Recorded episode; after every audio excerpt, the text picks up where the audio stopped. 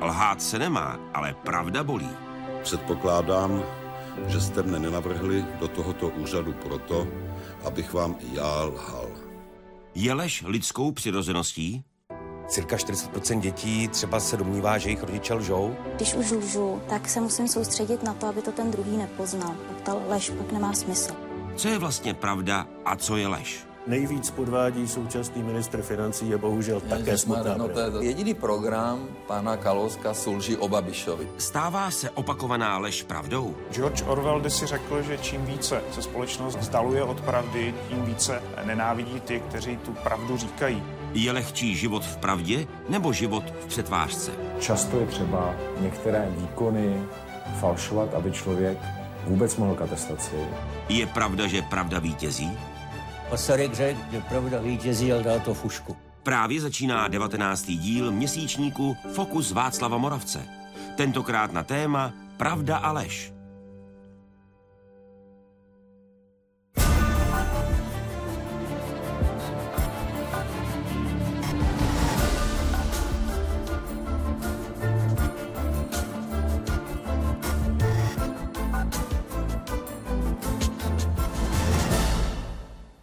Adjektivum postpravdivý se stalo podle tvůrců prestižního oxfordského slovníku slovem roku 2016.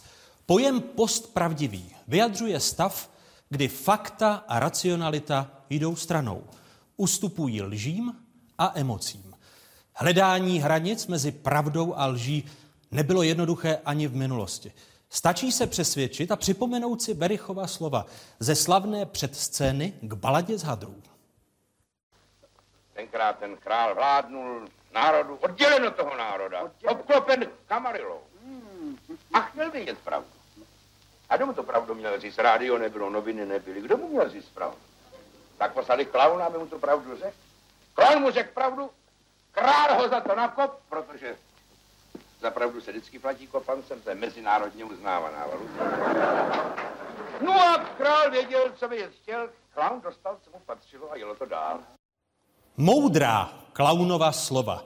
Zapravdu se vždy platilo kopancem. V německé jazykové oblasti se slovem roku 2016 stal pojem postfaktický. Má stejný význam jako v anglické oblasti pojem postpravdivý. Nejsou to jen módní trendy, módní slova, která zase zmizí z našich slovníků. Především o tom bude dnešní fokus. Dobrý večer vám, divákům z Pravodajské 24. Dobrý večer i ctěnému publiku tady ve sále Švehlovka, tedy v sále Venuše ve Švehlovce neboli Švehlově kolej Univerzity Karlovy v Praze na Žižkově. Dnes jsou v našem publiku studenti a pedagogové dvou pražských gymnázií, Gymnázia Arabská a Gymnázia nad Alejí. Dobrý večer, vítejte ve Fokusu.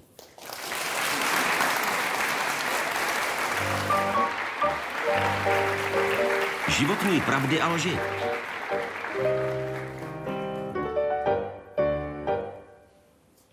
A první kapitolu dnešního Fokusu otevírají zpěvačka paní Marta Kubišová. Hezký dobrý večer. Dobrý večer. A právník, předseda ústavního soudu Pavel Rychecký. Hezký dobrý večer. Hezký večer. Paní Marto, jakou životní pravdou nebo pravdami se řídíte?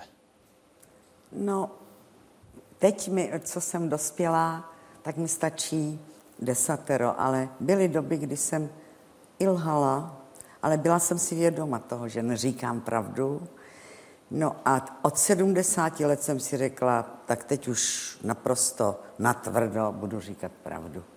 A je to obtížnější. Pla, platí ta Verichova slova, že za pravdu se No tak platí? ne, že by mě někdo nakop, to zase si nikdo nedovolí, ale, ale v podstatě v těch 27 za pravdu a za to, že jsem si dělala tedy to, co jsem uznala za vhodné, že jsem zpívala to, co jsem si uznala za vhodné, tak v podstatě to nebyl kopanec, ale byl to pěkný podraz.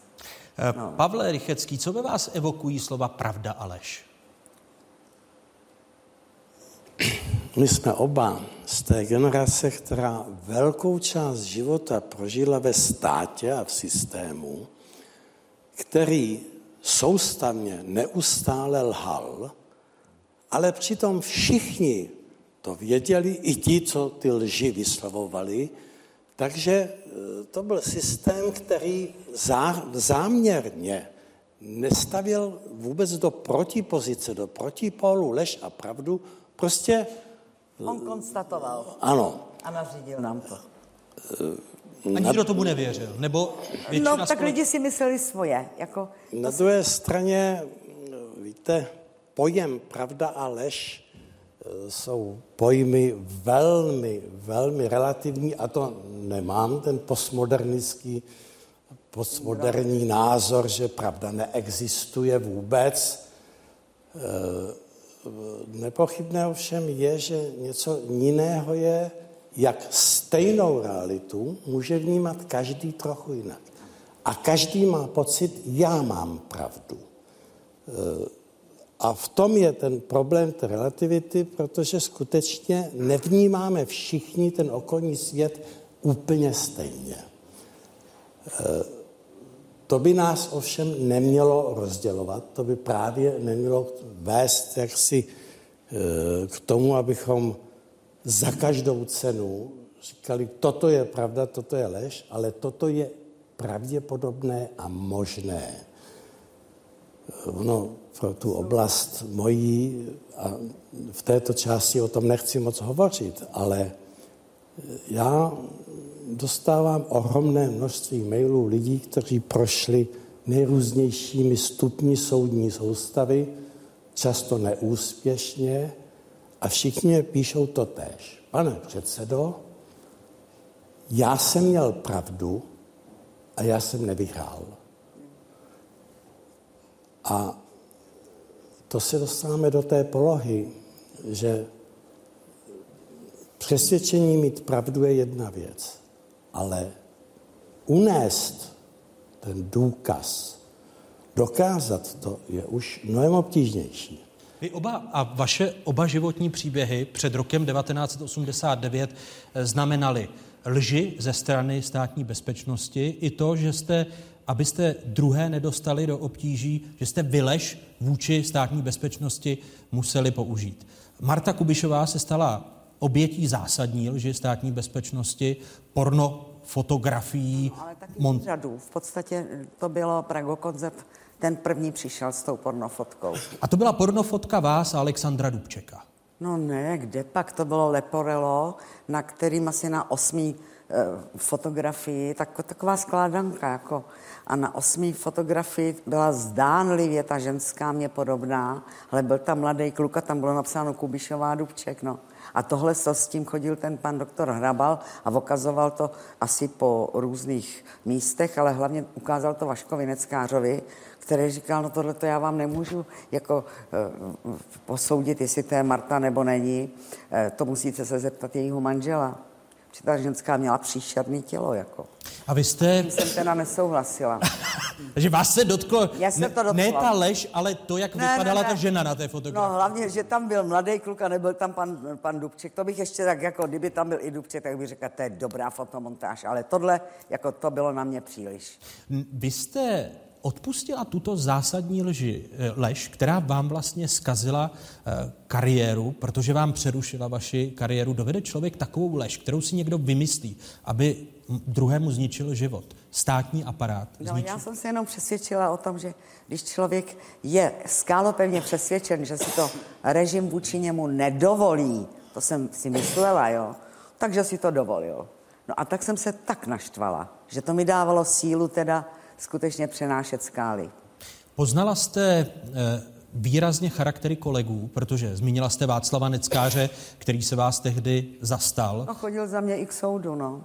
právě protože vy jste se soudila Ano. ještě Ano. vlastně i na počátku normalizace kvůli tomu, že to byla fotomontáž a že Ne, ne, ta ne, to fotka se uzavřelo během 15 měsíců. během 15 A měsíců. během těch 15 měsíců pak jsem měla ještě já velice těžký zdravotní jako stav, takže eh, já jsem vlastně přišla na ten první soud a pak jsem přišla až na ten poslední, kde ten pan ředitel Hrabal, který to všechno vyprovokoval, pravil, já jsem nikdy ani neměl ani za to, že by to byla paní Kubišová, ale to řekl jako na základě toho, že, že ten eh, můj advokát prostě s ním smluvil takzvaný smír. No, mě to jako, co na to můžete Poznala jste, kdo je přítel a kdo byl jenom fiktivní přítel nebo přátelé? Ne, tehdy se to tak si- ještě u mě se to tak jako vysloveně nevy, nevyhranilo. Já jsem měla pocit, že mě spousta lidí tomu rozumí a spousta lidí, bych řekla, mi vyjadřovalo sympatie. No. Pane předsedo, jak pro vás bylo těžké lhát eh, státní bezpečnosti, protože ta lež, kterou jste možná při těch výsleších používal, tak měla chránit druhé? No, já jsem lhal, až se prášilo. Eh, musím říct, že mě nedělalo vůbec žádný problém eh, neříkat u výslechu na státní bezpečnosti pravdu, protože to, to by bylo naprosto absurdní. Tady spíš šlo vždycky o to, zda vůbec něco říkat. Jo, prostě e, samozřejmě, že byly situace, kdy řekl, prostě odmítám odpovídat, nebavím se s vámi. A byly naopak situace, kdy bylo dobré zalhat, člověku našli nějaký samizdaty nebo věci zvenku, podvratnou literaturu, no tak nedělalo potíže říct na otázku, kdo vám to dal, od koho to máte, kdo to napsal, bylo to ve, ve schránce. Jste protřelí. no. A uh, ty, ty výslechy byly natolik pro vás tvrdé a obtížné, že se blížil někdy okamžik, že vás zlomí? Protože vám mohli vyhrožovat, uh, děti se nedostanou na školu, řekni, kdo ti to dal, že to nebylo jenom bez chránce, Marto? Ne, ne, absolutně ne. Já Absolutně ne.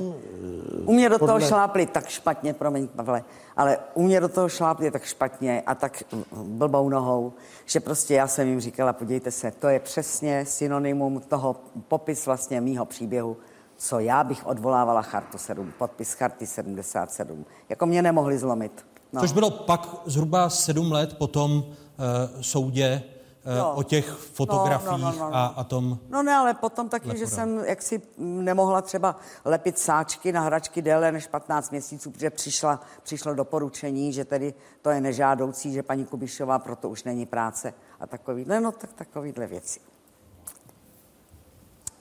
Společnost je rozdělena a to i pokud jde o lhaní ve vlastní prospěch. Vyplývá to ze sociologického šetření Centra pro výzkum veřejného mínění při Akademii věd České republiky.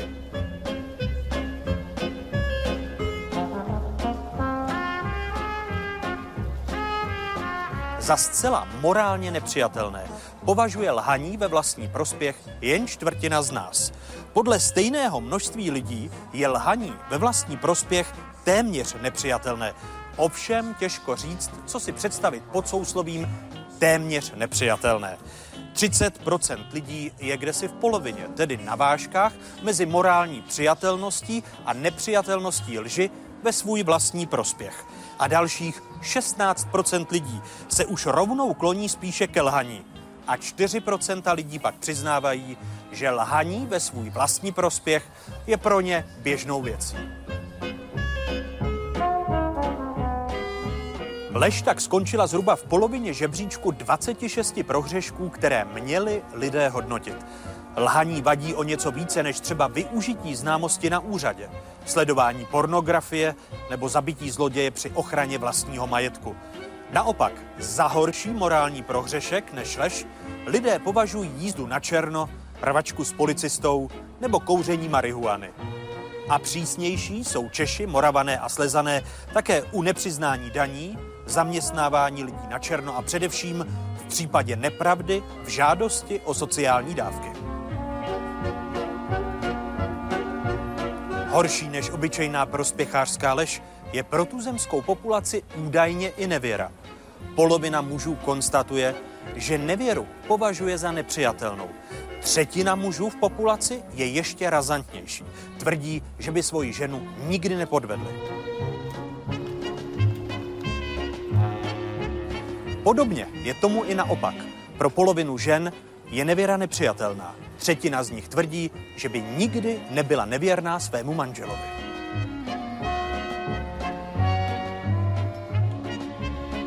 Zajímavé je i generační srovnání. Zatímco stahovat nelegálně film nebo hudbu z internetu je absolutně nepřijatelné pro čtvrtinu lidí starších 60 let, u náctiletých takové chování kategoricky odmítá jen každý 20. dotázaný. Pavel Rychecký už to tady zmínil s tou nevěrou. Poté jsem si vzpomněl na třetí variantu výslechu u STB. Zdůraznuju, že se to netýká mě, ale jeden náš kolega z Charty u jednoho z opakovaných výsledků, výslechů byli připraveni jako teda srazy na kolena a v jisté fázi jeden z těch dvou vyšetřovatelů STB říká, a vy jste věrný své ženě? Zřejmě se jim podařilo jejich metodami zjistit nějaké intimity. A on říkal, a co vy? Takže to byla třetí reakce, odpovídat na otázku otázkou.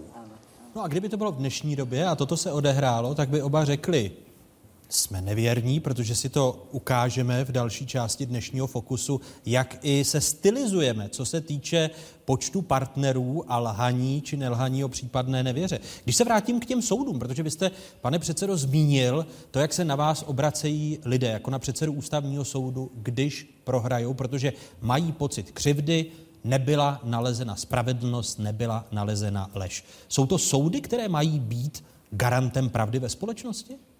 To je totiž to velmi podstatné, co většině lidí uniká. Většina lidí pojmy pravda a lež řadí do kategorie logiky, etiky, filozofie, případně víry a náboženství. A přitom právo je systém, který zajímavým způsobem i jaksi v průběhu času s pojmy pravda a lež pracuje ještě v minulém režimu jsme měli, dalo by se říci, inkviziční proces. Přesto ty procesní předpisy bazírovaly na tom, že soud zjišťuje materiální pravdu. Rozhoduje podle skutečnosti. To bylo v těch předpisech napsáno. Ano. Před rokem 1989. Ano. A teď je zajímavé, že ta postmoderna se promítla i do právního řádu. Už se nezjišťuje skutečnost, ale soud rozhoduje podle zjištěného skutkového stavu. Protože je zložen na principu rovnosti stran a nestačí něco tvrdit, mám pravdu, ale ty strany nesou tzv. důkazní břemeno. Musí to dokázat. A pojem pravda v dnešním právním řádu se vyskytuje, ale ne ve vztahu k soudu, jakože on by tedy rozhodoval podle pravdy, ale ve vztahu k těm svědkům. To jsou jediné případy, kdy v právním řádu je napsaný, že svědek je povinen vypovídat pravdu, dokonce pod sankcí. Ano. Ale soud, ten rozhoduje v těch civilních věcech podle zjištěného skutkového stavu, to znamená, kdo jak unesl nejen to své tvrzení, ale i to dokazování. A v trestních věcech i tady si, jak si byl vědom zákonodárce jisté relativity pojmu pravda a říká, že soud vynese výrok o vině, je-li beze vší pochybnosti ten skutkový stav nějak zjištěn. Dalo by se to obstat slovy, že se spíš zjišťuje co nejvyšší stupeň pravděpodobnosti. Eh, v tom trestním řízení ale alespoň platí zásada, že důkazní břemeno nese eh, jaksi stát, veřejná obžaloba. Dokonce je nepochybné, že ten obžalovaný se může hájit, jak chce, může lhát.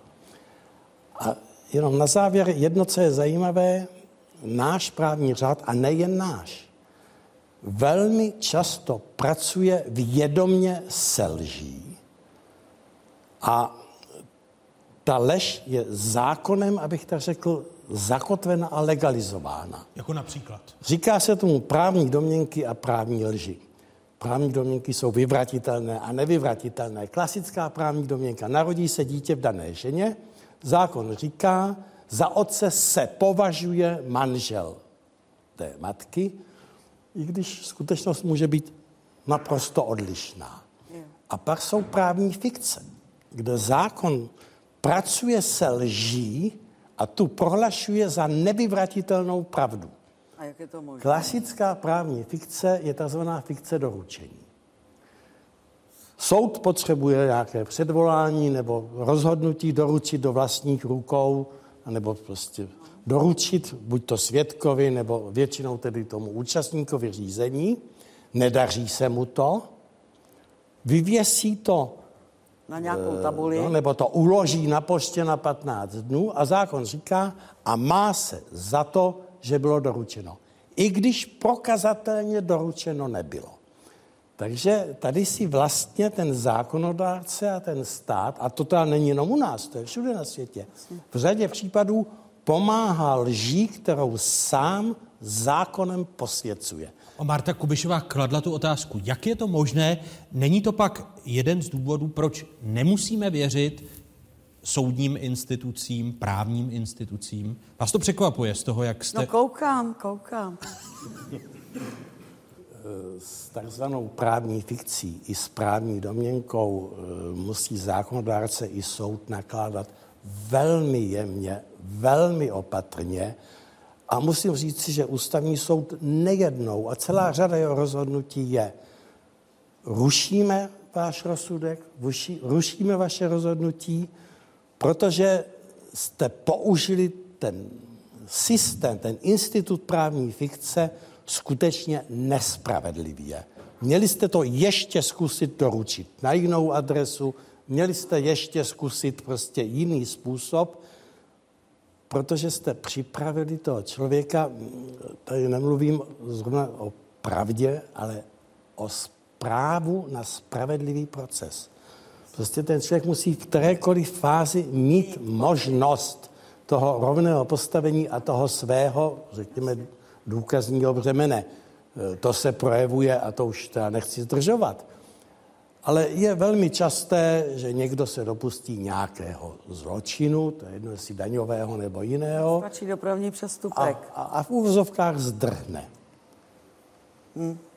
Hranice už téměř nejsou v Evropě, nikdo neví, kde je. Pátrá se o něm, je vydán mezinárodní zatýkač, nepodaří se to a je odsouzen za nepřítomnost. Dostane třeba pět let na tvrdo, promiňte mi ten termín.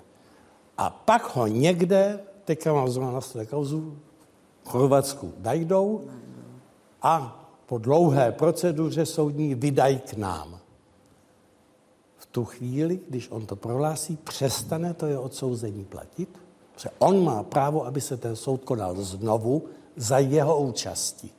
To znamená, e, s tou fikcí, s tím předstíráním se musí nakládat velmi opatrně, protože mnohem důležitější je právo toho člověka, ať je to kdokoliv, aby byl v tom rovném postavení a mohl se hájit.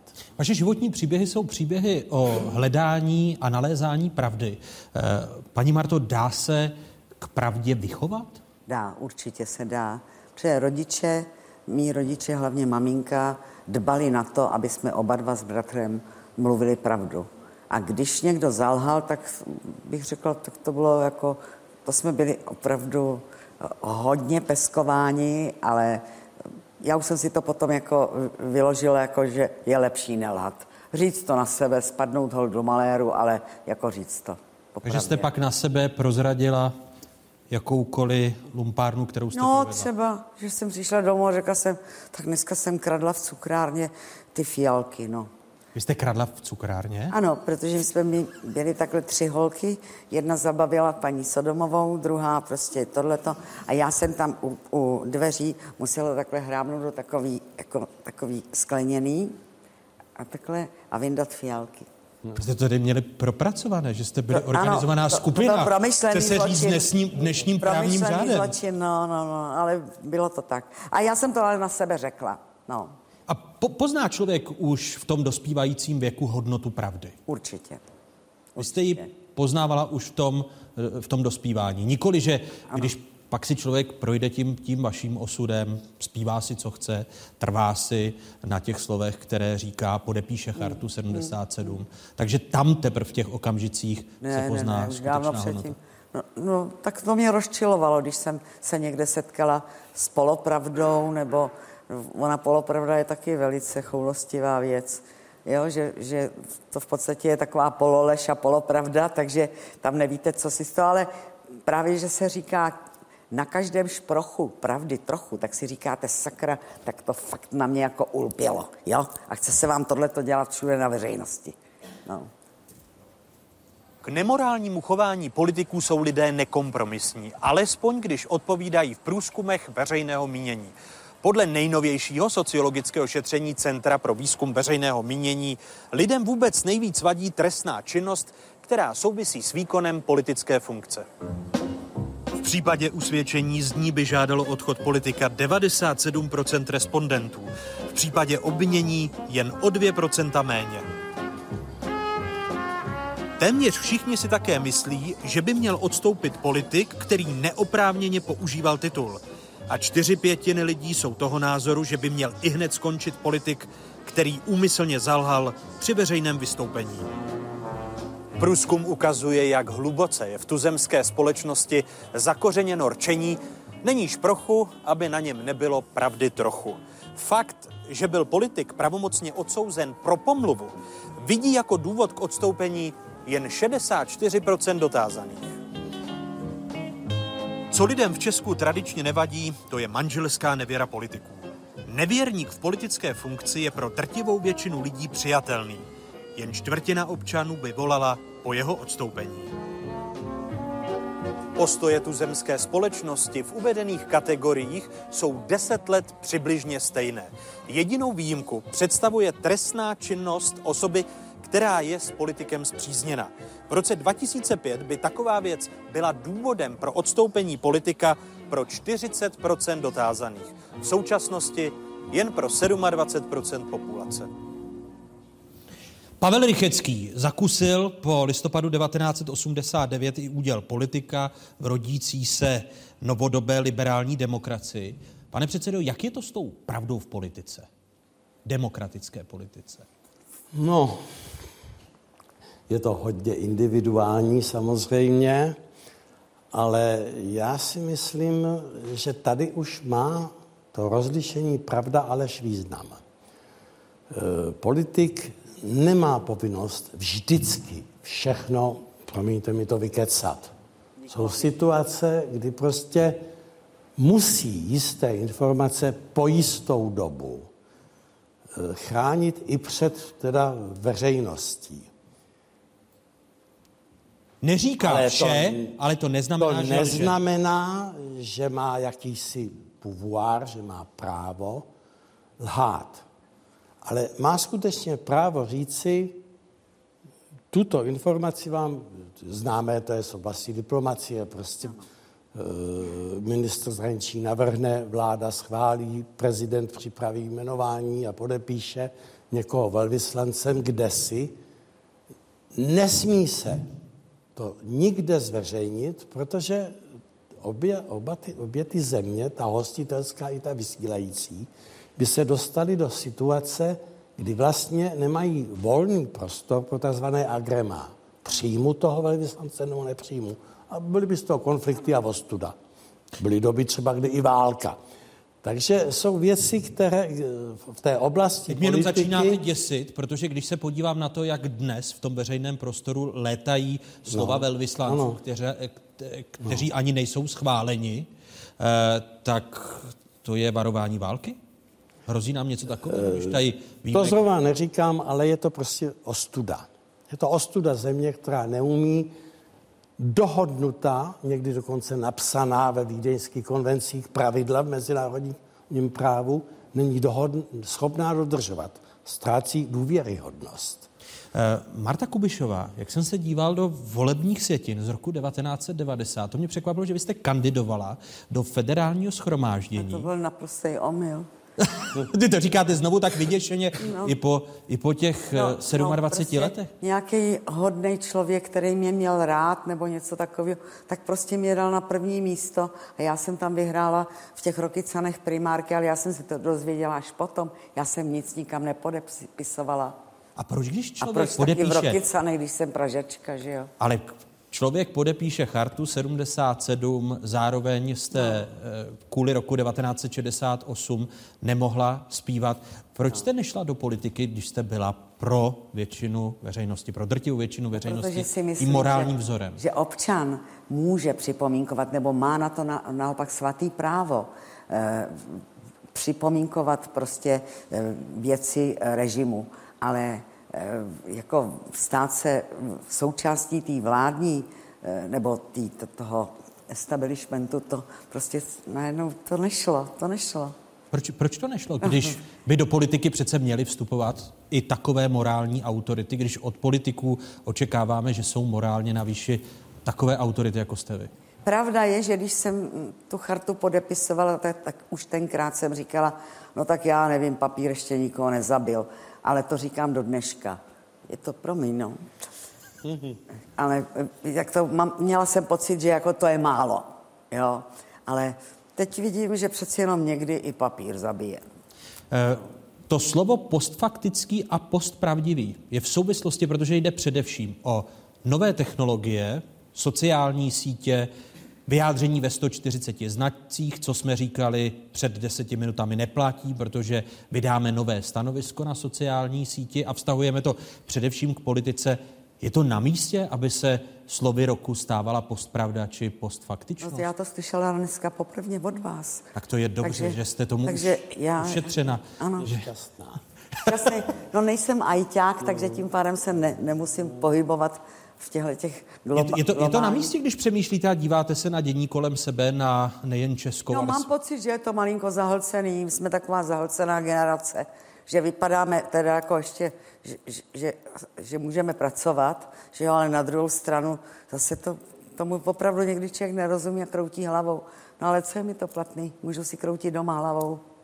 Venku ne. To jsem se ptal, eh, proč, nech, proč jste nechtěla jít do politiky a aktivně dělat demokratickou politiku? Já bych tam, protože když jsem uslyšela poprvé slovo konsenzus, že prostě je nutno se dohodnout, dohodnout, tak jsem si říkala, no tak to teda já bych asi s tou pravdou tam vydržel tak 10 minut. Eh, pane předsedo, je na místě mluvit o postpravdivé nebo postfaktické době i na margo politiky a vystupování Eh, lidí v politice? Já si myslím, že ta celková relativizace takových zdánlivě kánonů, jako je pravda a lež, je způsobená asi řadou různých faktorů, ale jeden z těch nejvýznamnějších je skutečně ta totální, absolutní informační záplava. Eh, ta je taková, že poctivý člověk vlastně říká, já nejsem schopen rozeznat, co tedy je a co není pravda. Ano, ano. V tom ohromném množství té informační a dezinformační kampaně, kampaně. v tom, kde se na to na, na, to na nás valí, nejen z takzvaných veřejnoprávních a masových sdělovacích prostředků, ale vlastně z toho internetu neustále. A je to ta tekutá realita přestává to být realita. Je to virtuální svět. Já skutečně chápu tu převládající skepci k tomu, že vlastně pravda není, že je všechno možné. Proto ta slova jsou na místě. Bezradnost té společnosti, bezradnost těch lidí už dostává podle mého soudu tak obludné rozměry, že se dá eh, hovořit, já jsem to už několikrát veřejně řekl, že zdá se, že naše civilizace je eh, v okamžiku jisté krize a vůbec neví, jak dál. To máš pravdu. A o tom eh, bude řeč i v další části dnešního Fokusu. Pavel Rychecký a Marta Kubišová otevírali první kapitolu. Po debatě zpěvačky Marty Kubišové a předsedy ústavního soudu Pavla Rycheckého přijdou diskutovat psycholožka Lenka Minaříková a biolog Jaroslav Flegr. Ty pak vystřídají lingvistka Markéta Pravdová a chirurg Jiří Hoch. Sledujete 19. díl měsíčníku Fokus Václava Moravce. Tentokrát na téma Pravda a lež. Řeč těla. Důležitá součást naší komunikace. Často nonverbální, chcete-li neverbální komunikace o nás prozradí daleko víc než slova, která vypouštíme z úst. Řeč těla není rozhodně jednoduchá a její gramatiku se pokoušela právě v tomto divadle pochopit Martina Pelařová.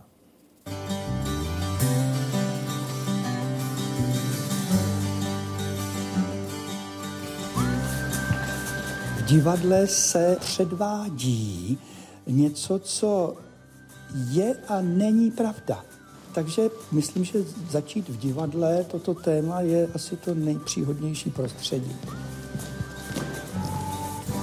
No, abych řekl pravdu, já moc nevěřím na takové ty kuchařky, řeknu to takhle, kde by bylo napsáno, jestliže si šípek dá takhle ruce, tak tím něco předstírá, nebo něco se zavírá, nebo když se tady podrbe, tak eh, lže. Nevěřím na to, že by to bylo takhle jednoduché. Nicméně možná, že se vám stalo, že třeba partner nebo partnerka něco řekne a já mám pocit, že tady něco nehraje. Ale nevím přesně proč. A řeknu, drahoušku, nějaký problém? Děje se něco, miláčku. A slyším, ne. Nic. V pohodě všechno. A já říkám, kurník, ale já vím, že je. Ne fakt, co se děje? No nic se neděje. Možná, že to je nějaký komplex jevu. V jaké chvíli, jakým hlasem, v jaké pozici, s jakým tématem. Něco tak složitého, že možná počítač musel to všechno hrát dohromady. Někdy to je hlas, někdy to může být já nevím, pozice těla, mlčení to může být. A vy jste na to zareagoval a v té chvíli jste byl asi přesvědčený, že tak, teď to máte. Teď jste to věděl od začátku a už vám nemůže nic vymluvit. Většinu toho, čím člověk působí, můžeme přičíst tváři, gestům a případně nějakému držení těla. A z toho tváření ještě oči jsou jako mimořádně důležité. Na druhém místě je hlas. Vypadáš hrozně dobře, když je to v pohodě. Hele, určitě, určitě to zvládneme, společně to zvládneme. Jak Co pracuju, jak rychle, hlasitě, jak osciluju. Ale tak to je zdravý, to, to musíš spát, aby, abys nabral sílu. Hlas působí a ovlivňuje výrazně. No a pak tam zbyde takový cancourek, asi 8% se říká. Dobrý den, pane Špejchere, eh, já jdu pro ty data. To už není to neverbální, to je to verbální, to je to, co říkám, už z takhle malé části ovlivňuje. Paní šéfová, já... Mm, data ještě nejsou připravená. Já jsem si nejvíce vědomý právě těch horních částí. To udržím pod svou kontrolou. Tu tvář a gesta udržím.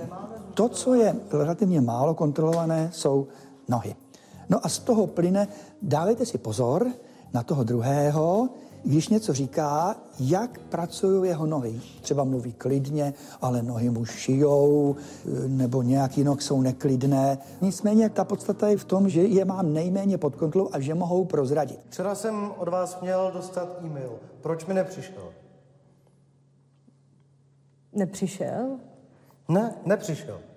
Vždyť já jsem ho posílala. Jistě, že bych eh, moc krát rád věděl, na čem jsem, eh, protože by mě to ušetřilo energii a, a, a trápení třeba. No, tak, tak já se podívám a jestli to jako náhodou opravdu neodešlo. No to a... se podívejte. No nicméně jsou situace a je jich možná nemálo, kdy je lépe, když člověk nenahlíží do nitra respektive do, do psychiky toho druhého. Můžu se domluvit? Protože by se lekal, protože by byl zklamaný. Ten život je mnohem složitější, než kdyby bylo jasné, lžeš, mluvíš pravdu. Bože, jestli by to nebyla nuda a otrava.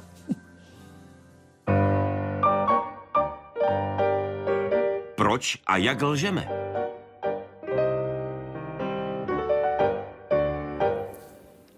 A druhou kapitolu dnešního fokusu otevírají evoluční biolog profesor Jaroslav Flegr z Přírodovědecké fakulty Univerzity Karlovy v Praze. Dobrý večer, pane profesore. Dobrý večer. A vítám i psycholožku, která se zabývá psychologií lží, eh, Lenku Benaříkou. Dobrý večer, paní doktorko. Večer. Začnu u vás, pane profesore. Je nám, a začnu otázkou z úvodu dnešního fokusu, je nám lež přirozená? Je naší přirozeností lhát? No, jako komunikace, naší přirozeností je komunikovat okolím, a to je teda v podstatě všech organismů počínaje už bakteriema. A ta komunikace je v zásadě, to není, aby jsme si vyměňovali užitečnou informaci, já vám dám informaci, jak to objektivně vypadá, vy mi dát. Ne. Eh, primárně je to právě o manipulaci. Jo, ten vysílač té informace se snaží nějakým způsobem ovlivnit chování, třeba názory toho, přijíma, toho co to přijímá. A ten, co to přijímá, se zase snaží se nenechat zmanipulovat tak, aby to bylo e, jako v jeho neprospěch. Pořád mluvím o bakteriích, prvocích, myších. Prostě e, to se týk, takhle vznikala komunikace mezi, organism, mezi organismy. My slyšíme, jak zpívá Slavík, jako tamhle, teď ještě ne, ale bude taky. A teď stichnul na chvíli. Teď stichnul, no. Ale až ho zase uslyšíme, tak to není, že by sděloval té slavíčici, eh, jaký má rád a e, představil se a tak dále. Ne, on, se jí potře- on ji potřebuje zmanipulovat. Prostě on potřebuje, aby ona se s ním pářila. Jo, a musí vyle, ona by potřebovala ještě ne, je moc brzo, brzo přiletějí třeba lepší slavíci, jako nějaký to, ale e, tenhle slavík potřebuje, aby se pářila s ním. Takže tímhletím A to jsme stále jevem, ještě u Slavíku. To jsem, ještě u Slavíku. to jsem zvědav, až se dostaneme k člověku. No tam... Když jste toto popsal u Slavíků, to znamená, že ptát se na to, zda lež je naší přirozeností, Pakli, je vlastně naivita. Pakli jsme zvíře nebo živočik, tak, tak je to naší přirozeností. A u člověka to šlo ještě dál. My jsme si vyvinuli řeč, symbolickou řeč, už prostě je to o hodně velký stupínek jako jinde, než, než mají ty eh, ostatní zvířata, i když teda je tam plynulej přechod, to jo, ale ten skok najednou byl velikánský. A ta řeč, to je právě nástroj, aby jsme si jeden druhý lhali. Prostě, aby jsme se mohli vykecat z toho, když prostě uděláme něco, nějaký nepřátelský akt nebo něco nečestného, tak musíme zdůvodnit tomu v okolí, že vlastně, já nevím, ta Eh, krabice s těma sedmi milionama, že to vlastně, to se nepočítá, to se dá vysvětlit, kde se tady vzala. Jo? Naše řeč je daná k tomu, aby jsme si mohli lhát. To jsou ty prosociální lži, paní doktorko, o kterých vy píšete, protože vy říkáte, že lžeme často, že jsme ulhanou společností. To, co popisoval pan profesor, to jsou ty prosociální lži. Zrovna u té krabice s miliony to úplně pro sociální lež není. To je spíš taková hodně zjištná lež, ale taky... Je pro sociální lež zvláštního živočišného druhu. Dá se říct, určitě najdeme takové lži a nejsou úplně eh, řídkým jevem, eh, ale pro sociální lži ty jsou trošku jiné. Eh, I třeba pan profesor říkal lži třeba mezi slavíky, eh, které jsou zaměřené na to, aby jsme získali víc partnerů nebo toho nejlepšího, tak to je taky eh, v lidské populaci běžné, takže i z takových důvodů lžeme, ale nejčastější jsou právě ty lži, pomocí kterých nechceme druhým škodit, ani nechceme získávat nic pro sebe, ale chceme ostatním pomoct. A uh, já třeba, když dělám výzkumy právě na prosociální lhaní, tak se setkávám běžně s tím, že uh, lidi uh, je vůbec za lži nepovažují. Třeba um, když si koupím nové šaty a kamarádka mi řekne, že mi sluší, ale nemyslí si to, tak ona si nemyslí, že mi lže. Ona si myslí, že mi dělá radost. Ale je to lež. A to už nepovažujeme tedy za lež považujeme. Právě z definice lhaní to je lež, eh, ale eh, běžně v populaci eh, si nemyslíme, že lžeme. Běžně máme pocit, že lež je jenom takové to hodně zákeřné, negativní, když tím někomu ubližujeme.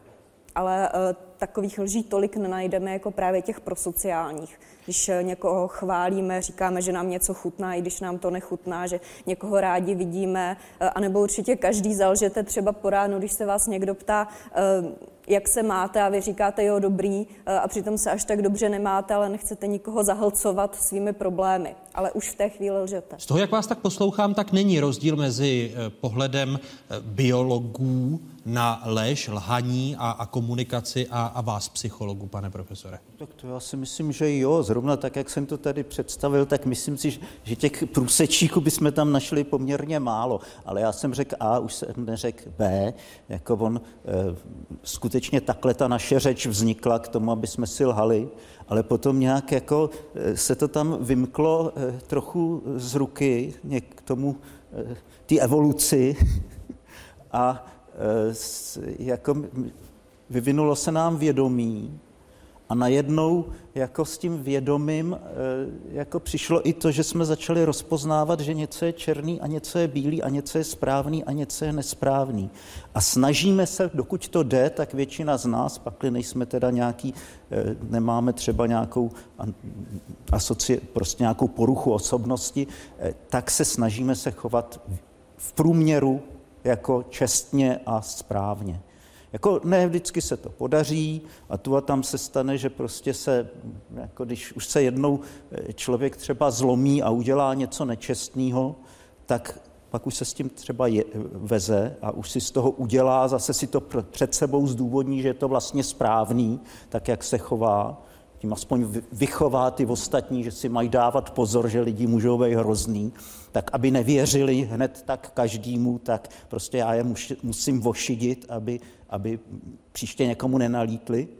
Eh, takže člověk je, může se zlomit a začne se chovat i takhle špatně, jich poměrně docela vysoký procento takovýchhle lidí v populaci, ale není to většina.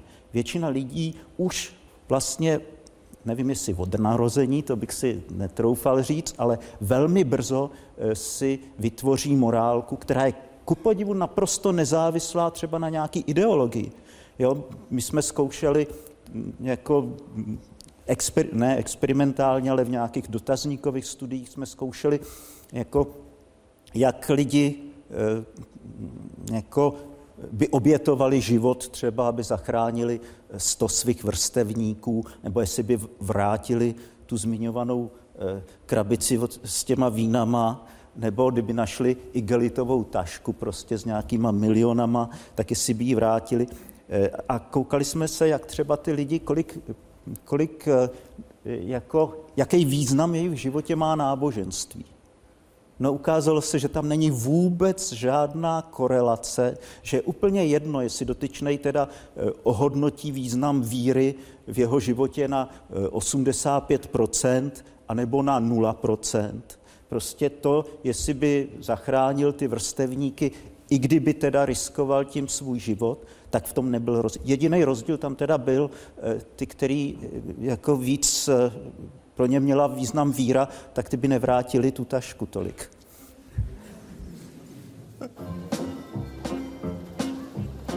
Lžeme a víme to. Výzkumu psycholožky Lenky Minaříkové se zúčastnilo 760 respondentů různých profesí ve věku od 15 do 60 let. Vyplývá z něj, že jednou až desetkrát denně zalže 90% z nás. Aspoň jednou týdně zalžeme skoro všichni. Zároveň si uvědomujeme, že nejsnažší je lhát dětem. Tři čtvrtiny z nás mají za to, že tyto lži procházejí s nás a zůstávají neodhalené. Na druhé straně nám ale lhaní vadí. Tři čtvrtiny lidí považují lež za neomluvitelnou za jakýchkoliv okolností a z jakýchkoliv důvodů, včetně těch, kvůli kterým lžou oni sami.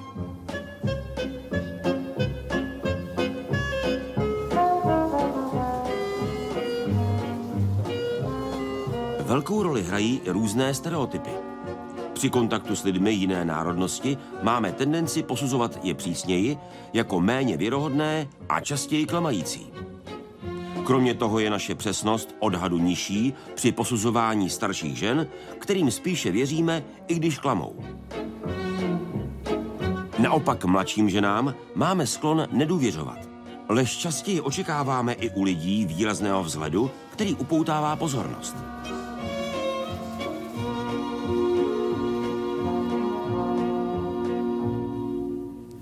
Naváži na ten citovaný výzkum eh, doktorky Lenky Minaříkové, psycholožky. Vy, psychologové, berete tedy lhaní jako dovednost, které se můžeme naučit? Lhaní je určitě dovednost a můžeme se v něm možná zlepšovat, ale my se ho naučíme tak jako tak. To, že v nějakém momentu umíme lhát, znamená, že nám dozrávají nějaké části mozku. Takže vlastně to, že se naučíme lhát, je dobře. Protože nám dozrál mozek. A dozrává nám správným způsobem. Dokonce... Mě děsíte, protože zároveň ve vaší knížce Psychologie lži eh, rozlišujete superlháře, patologické lháře, to znamená superlhář má obzvláště vyvinutý mozek? Ehm, ta souvislost tam bude, eh, protože třeba děti, které se naučí lhát dřív než ostatní, eh, tak mývají také vyšší inteligenci a jsou v životě úspěšnější a umí líp manipulovat s ostatními. A to ty superlháři umí. Takže pokud umíte extrémně dobře lhát, tak eh, je pravděpodobné, že máte taky vysokou inteligenci hodně. Takže politik, který byl odsouzen jako premiér za to, že lhal ve vztahu k novináři a musel se omluvit, pak se z něj stane prezident, tak má velký mozek. Mimo jiné. Ehm, ale eh, když jste to zmínil, tak je pravda, že velké procento eh, jak superlhářů, tak i té druhé kategorie těch patologických lhářů eh, je právě jednak ve vysokém managementu a v politice. Politice. Aha, tak teď to mnohé vysvětluje. Jaké je zastoupení tedy superlhářů a patologických lhářů ve společnosti? Bude to jenom v řádu několika procent. Není jich mnoho, takže je to, je to stejný řád jako bizardi, protože to je další termín, který vy definujete. Mm-hmm. Bizardi jsou lidé, kteří eh, kteří jsou extrémně dobří v, odhalování lží.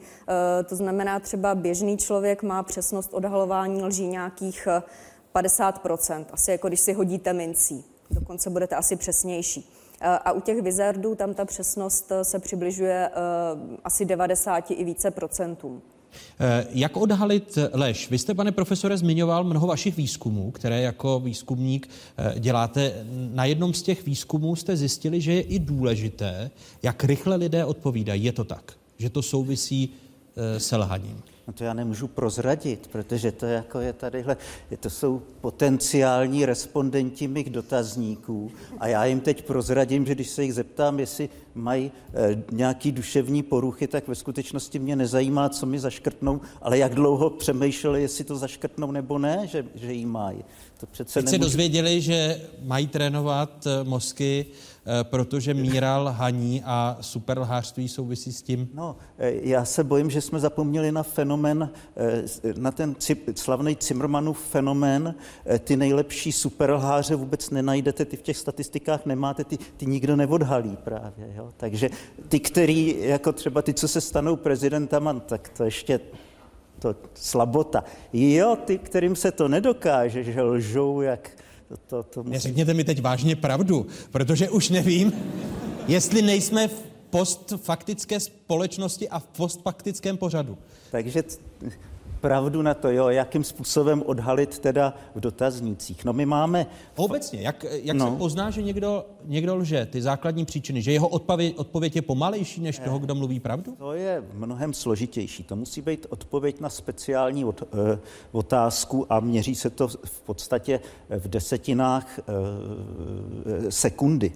Je to, že se vlastně uh, promítají v obrázky, které mají Eh, třeba mm, jako takový jako smíšený význam, že, že zároveň teda eh, je to něco příjemného eh, a říká se k tomu něco nepříjemného, jo? třeba příjemnou barvou nějaký nepříjemný pojem.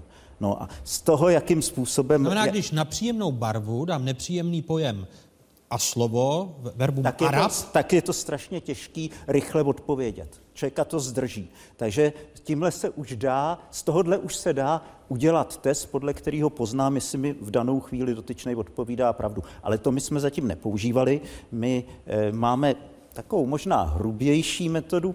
E, když se zeptáme, když se v klasických dotaznících e, zeptá třeba sociolog, e, kolik má e, ten člověk, kolik měl za život pohlavních partnerů.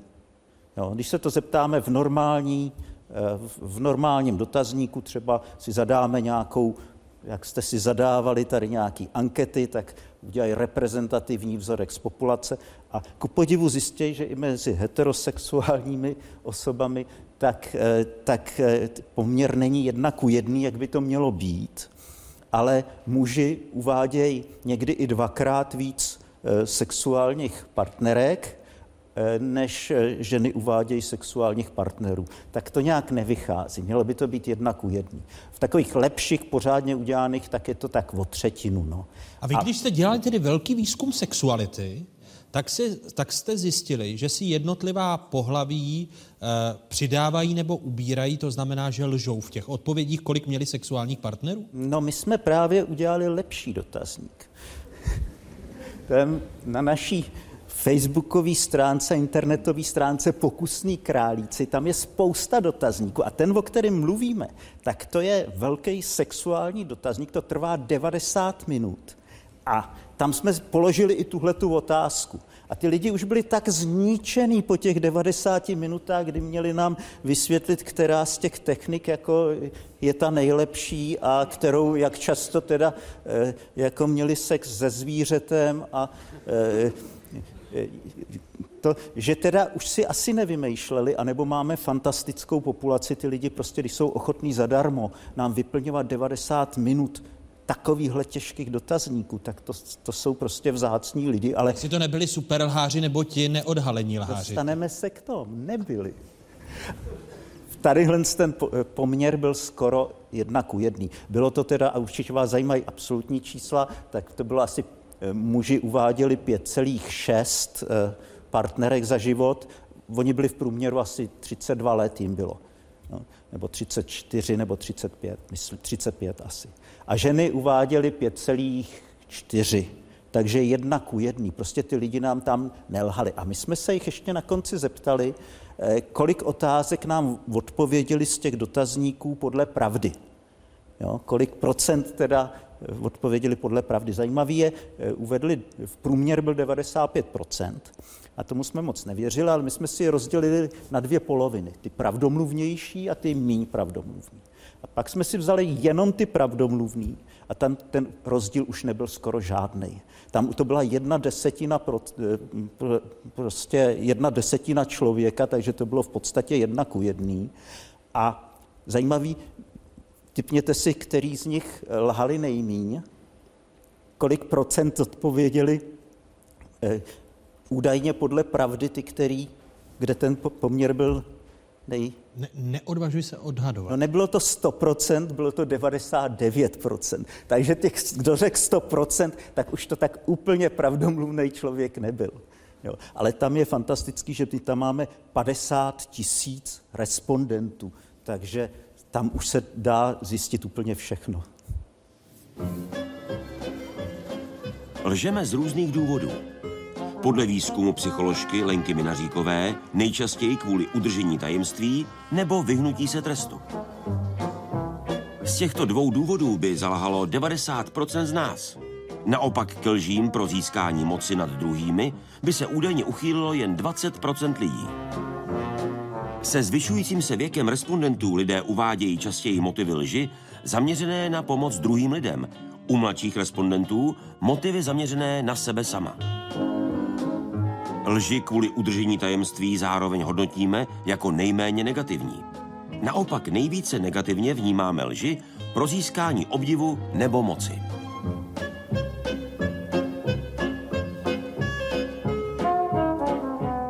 Snáze se nám lže cizím osobám než přátelům nebo partnerům. Přiznává se k tomu víc než 90% dotázaných. Pro své blízké si ale rezervujeme ty nejzávažnější typy lží. A i přesto, že upřímnosti při navazování a udržování vztahů přisuzujeme významnou roli, považujeme za určitých okolností lhaní za omluvitelné.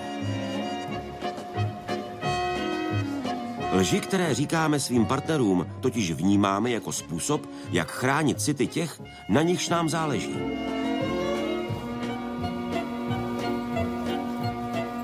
Obelhaná strana ale tento názor sdílí pouze zřídka.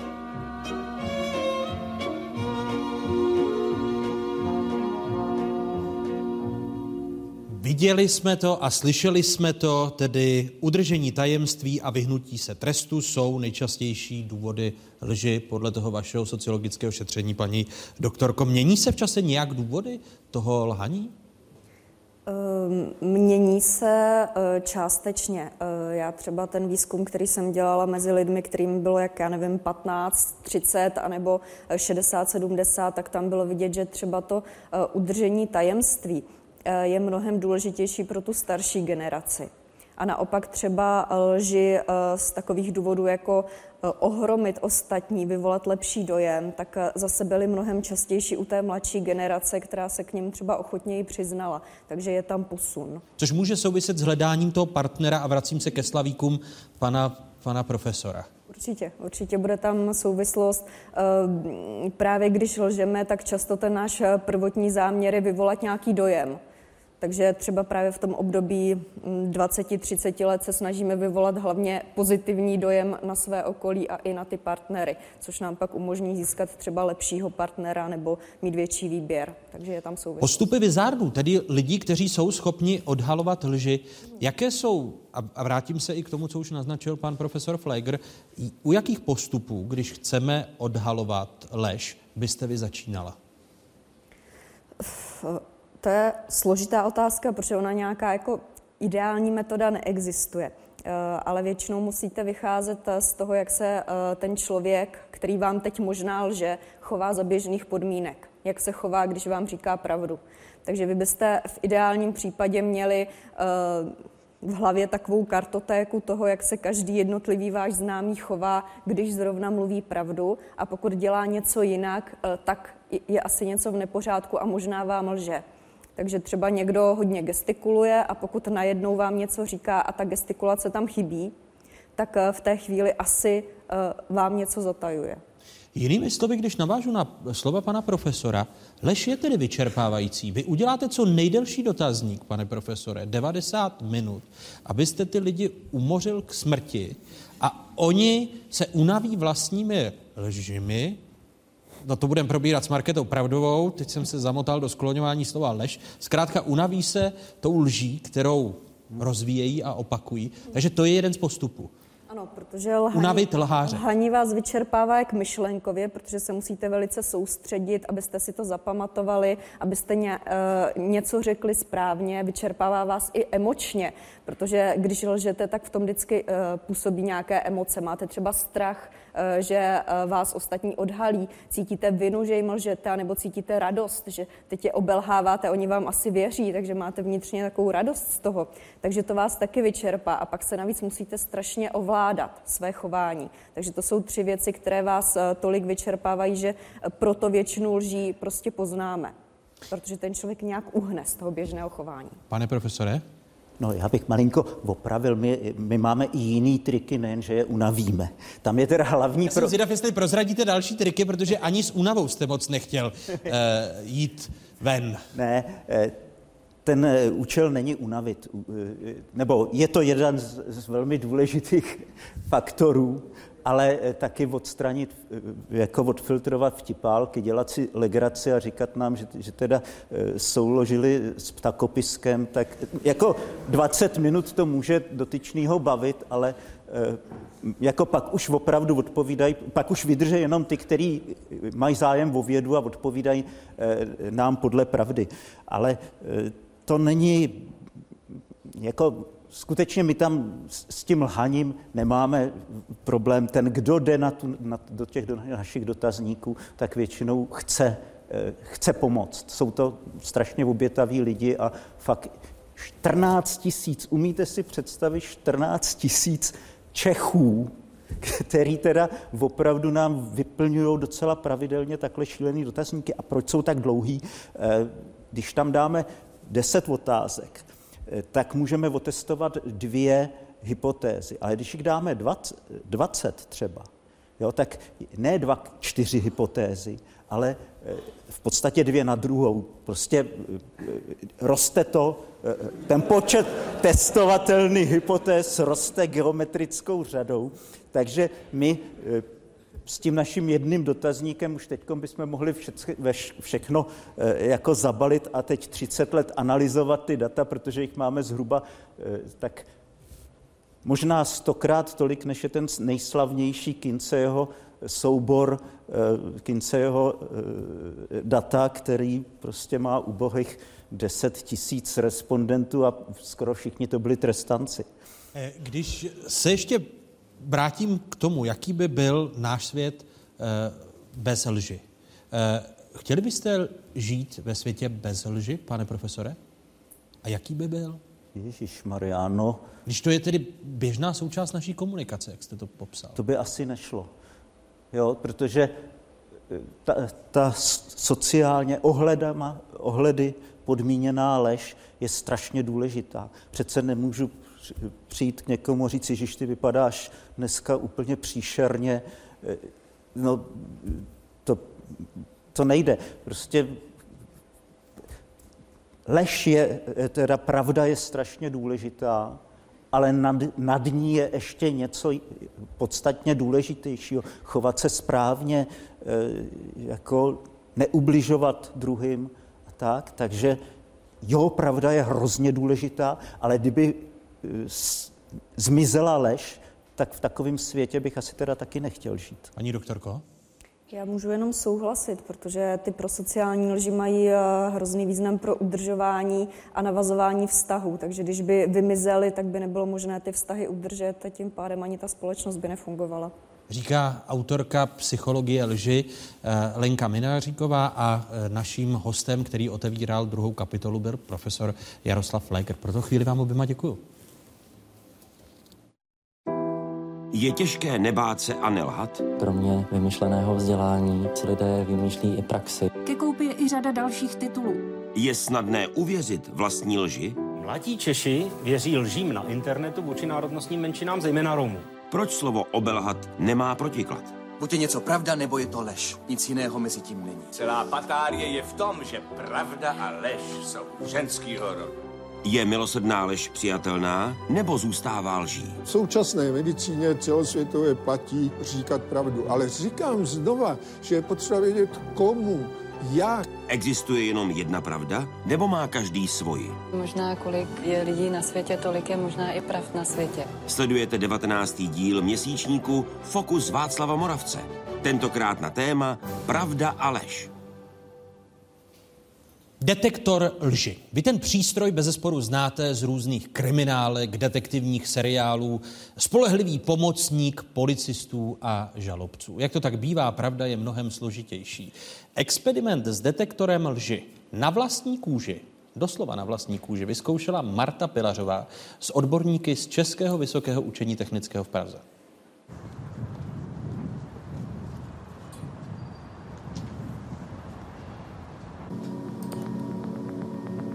Většina lidí říká detektor lži, tak to je polygraf. Ano, jedná se o polygraf. Pokud se člověk eh, dostane do stresu, tak eh, jeho organismus by potřeboval zareagovat buď rychlým útěkem třeba, nebo obranou, to znamená svaly potřebují zásobení energií, tak se zvedne tepová frekvence srdce, eh, kterou řídí centrální nervový systém bez vůle ovládání člověka. To samé, když je člověk ve stresu, tak se otevřou kožní pory, tudíž vodivost kůže Eh, výrazně stoupne. Tu frekvenci dýchání vůli ovlivnit lze. Ovšem, když nečekáte tu otázku, tak v tu chvíli na to vědomě nemyslíte a znáte situace, když jste se něčeho polekala, že v tu chvíli jste vlastně zatajila dech. My spíš teda vidíme tu reakci Ano, my organismu. vidíme reakci organismu, protože vás může vylekat otázka, kterou nečekáte. Vy na ní zareagujete poděšením, projeví se to ve všech těchto signálech, které teď měříme, ale vás jenom polekala, znervoznila, ale vy odpovíte na tu otázku pravdu. Já tedy uh, si budu muset připravit na vás 10 otázek, Mhm. které vám ale nezdělím. Ano. Uh, budete si dělat značky, já nebudu vědět, jestli křížek je lež a kolečko je pravda. Mhm. A pak vám budu říkat, uh, na kterou otázku podle mě jste mluvila pravdu, na kterou ne. A vy sama uvidíte podle Mhm. vašich značek, jestli jsem se trefil Mhm. nebo ne. Snažíte se vypadat mladě? Ano. Dokázala byste v sebeobraně ublížit druhému člověku? Ano. Ukradla jste v životě někdy něco, cokoliv? Ano. Máte na těle tetování? Ne. Pokud byste se mohla lží vyvinit z dopravního přestupku, lhala byste? Ano. Měla jste někdy zbytkový alkohol za volantem? Ano. Myslíte si, že současný svět financí založený na vytváření peněz z ničeho krachne? Ne. Baví a uspokojuje vás vaše práce? Ano. Dokázala byste oživit člověka zasaženého elektrickým proudem? Obávám se, že ne. Ne. Akceptovala byste zážitkový dárek skok bungee jumpingem z mostu? Ano. Takže já neznám vaše znaky pro pravdu a lež. Podle poligrafu jsem vyhodnotil mé odpovědi já. Takže Mhm. na první otázku podle mě jste řekla lež. Mhm. A já jsem řekla A pravdu. vy jste řekla, takže Mhm. škrtám, tam jsem se netrefil. Mhm. A na desítku jste mluvila pravdu. Ano. Sedm otázek z desíti jsem trefil. Proto asi vás napadá, že to nemůže být použito jako rozhodující důkaz u soudu. Mhm. Je to spíš o stresu a o tom, jestli mě to ta otázka vystresovala, nebo je mi nepříjemná, nebo prostě nemám rád vůbec tuto oblast, z které jsem spovídán, proto je to jenom podpůrný prostředek. Kořeny lži.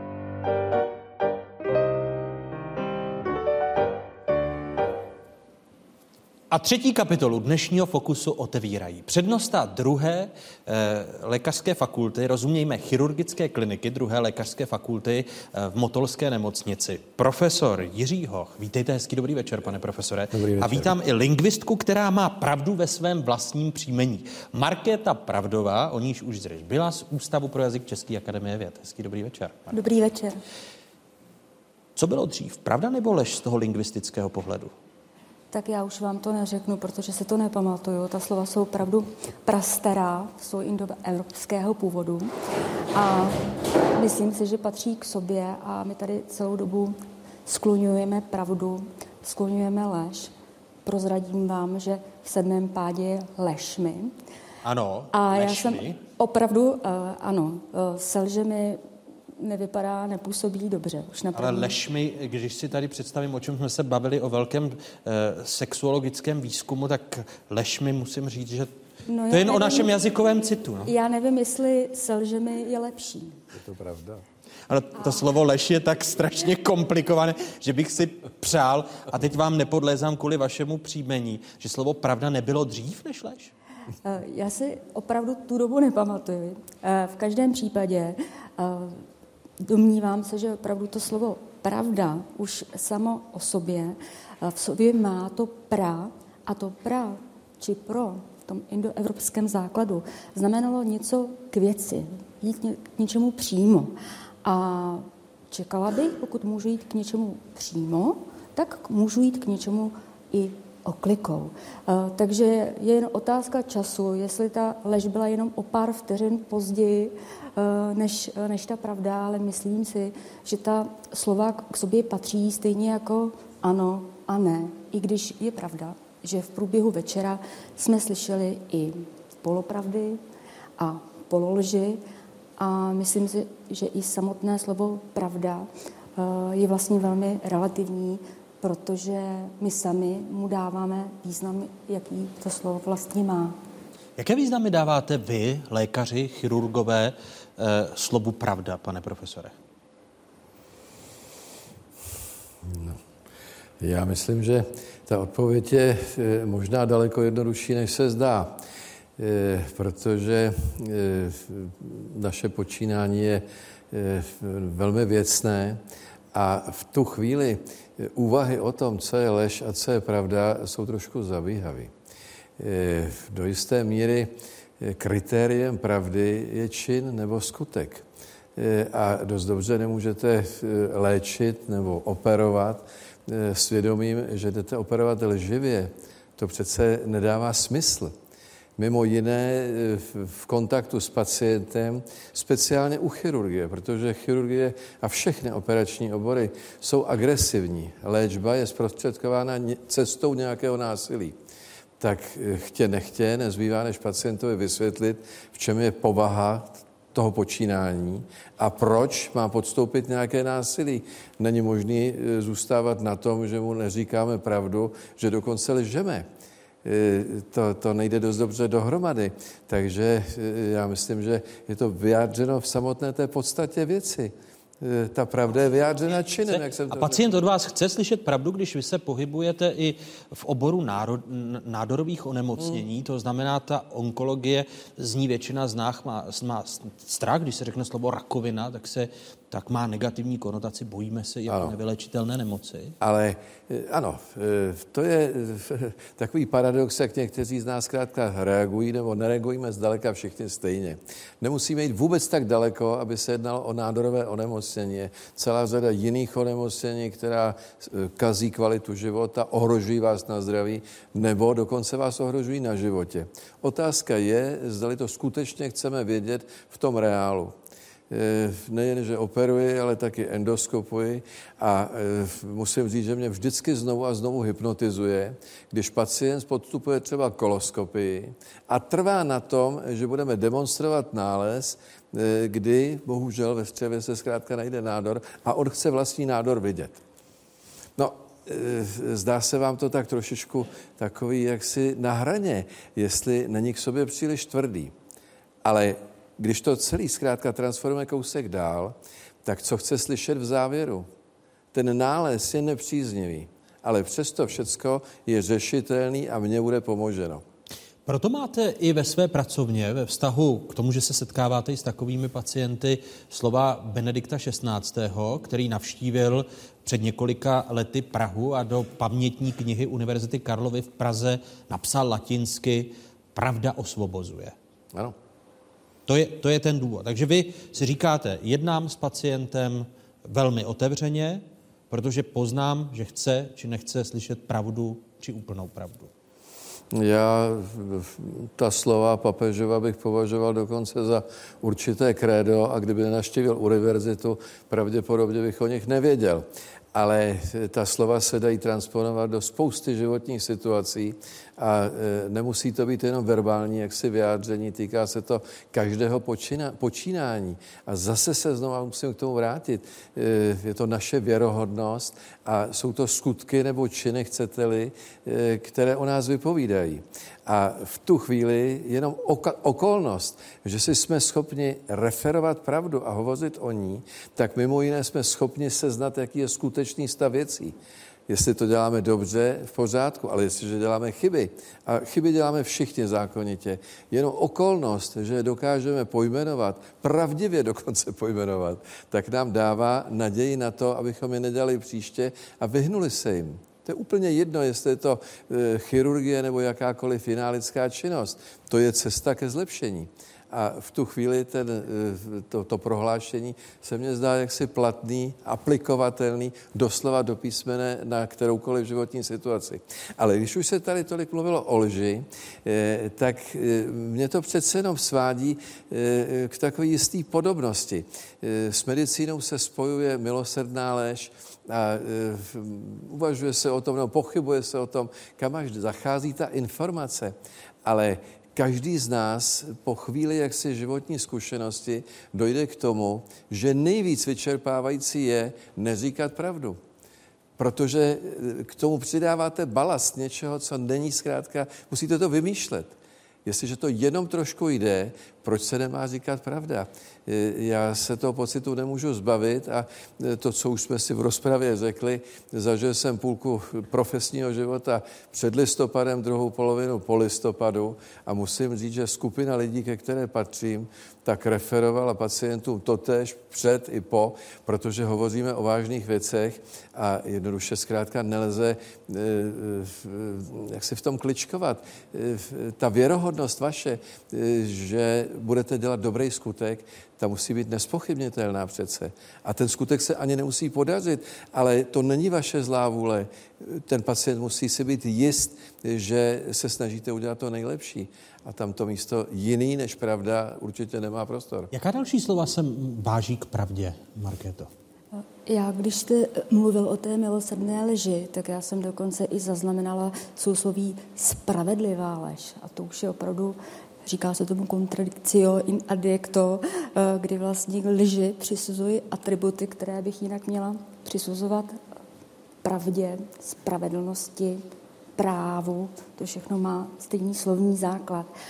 A s pravdou jsou hodně spojená právě přídavná jména jako věčná pravda nebo hluboká pravda nebo také nahá pravda, když jdeme prostě těm věcem opravdu nadřeň. A jsou i pravdy, které jsou tedy věčné, jsou pravdy pravdoucí, dokonce i opravdové, to už opravdu člověk neví, jak by tu pravdu vystupňoval, aby jí dal punc nějaké ryzosti. Ale stále se bavíme o tom, že my musíme věřit tomu, co je ta pravda a mít nějakou představu, co ta pravda je. Eh, Pan profesor mluví o skutcích a někdy mám pocit, že člověk není ani schopen sám v sobě vyhodnotit eh, za prvé, co je správné, co mám v daném okamžiku udělat a eh, za, za druhé, jak se na to budou dívat ostatní. Sdílíme stejnou pravdu? Je ta moje pravda stejná jako ostatní? Ta pravda vzniká v, nějakém, v nějaké sociální síti, v nějaké sociální bublině, v nějakém životním kontextu. Jsou to společně sdílené zkušenosti, názory a stejně jako mohu tvrdit, že existuje jenom jedna pravda, kdybyste se se mnou přel, že existuje miliony pravd, že každý má svou pravdu a i kdybyste řekl, že pravda neexistuje, tak já bych vám nemohla říct, jestli máte pravdu. Ani o jednom sdělení já nejsem schopná říct, jestli je, či není pravdivé. A můžeme se... Nad těmi, nad těmi slovy tak nejsou to právě lékaři, které částečně vnímáme jako polobohy, že jejich slovo, ať je pravdivé nebo milosrdnou lží, tak vnímáme vážněji než e, slova některých jiných. E, jako vaše profesní skupina je si vědoma toho, že může mít v očích mnoha výjimečné postavení v souvislosti s pravdou a lží, pane profesore? Bez sporu ano, ale já bych se přece jenom velmi eh, jak se vyhradil nebo bránil eh, té diferenciaci tomu, že máme nějaké zvláštní právo eh, říkat pravdy, protože zkrátka život potom běží úplně jinak. Nonverbální komunikace, bílý tak. plášť. Ano, ale s tím souvisí to další. E, Říkali jsme, že v minulosti byl vztah pacient-lékař, respektive lékař-pacient, paternalistický. Dneska říkáme, že je partnerský, ale je to pravda. Pardon, pravda. Já myslela, že je klientský, ne partnerský. Nebo, no, to je v současné to době. Je vůbec hamba. Ale není partnerský, protože zkrátka eh, pacient očekává pomoc od někoho, eh, který mu ji poskytuje. Už to samo vytváří tu nerovnováhu toho vztahu. A navíc eh, od někoho, kdo disponuje informacemi, který které pacient nemá.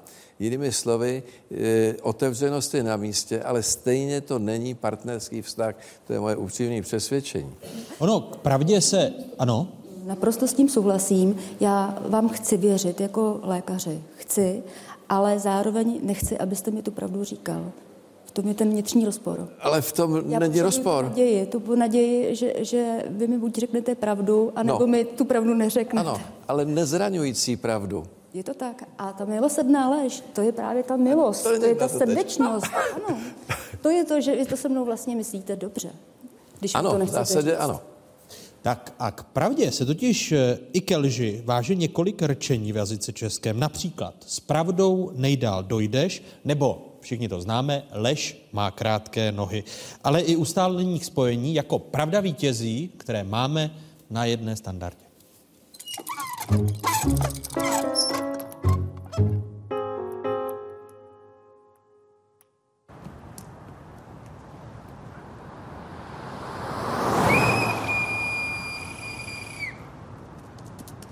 Pane řidiči, jel jste, jel jste, pane řidiči, nejmí 80. Ale to se mi to nějak nezdá. To. Já, já mám totiž takový pocit, že jsem jel tak 49.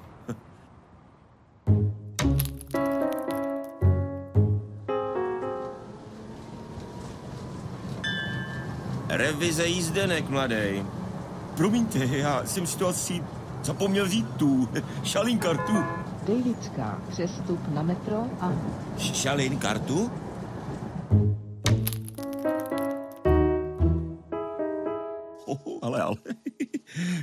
Já myslel, že seš... no nekecej, fakt. Je deset. Kdo to je?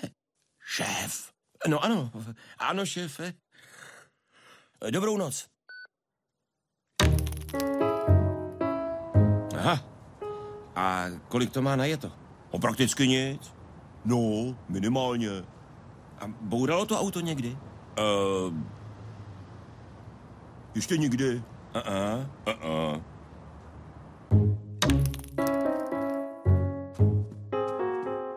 Kam jdeš, drahoušku? Nikam. Na pivo. Uh, jenom na jedno.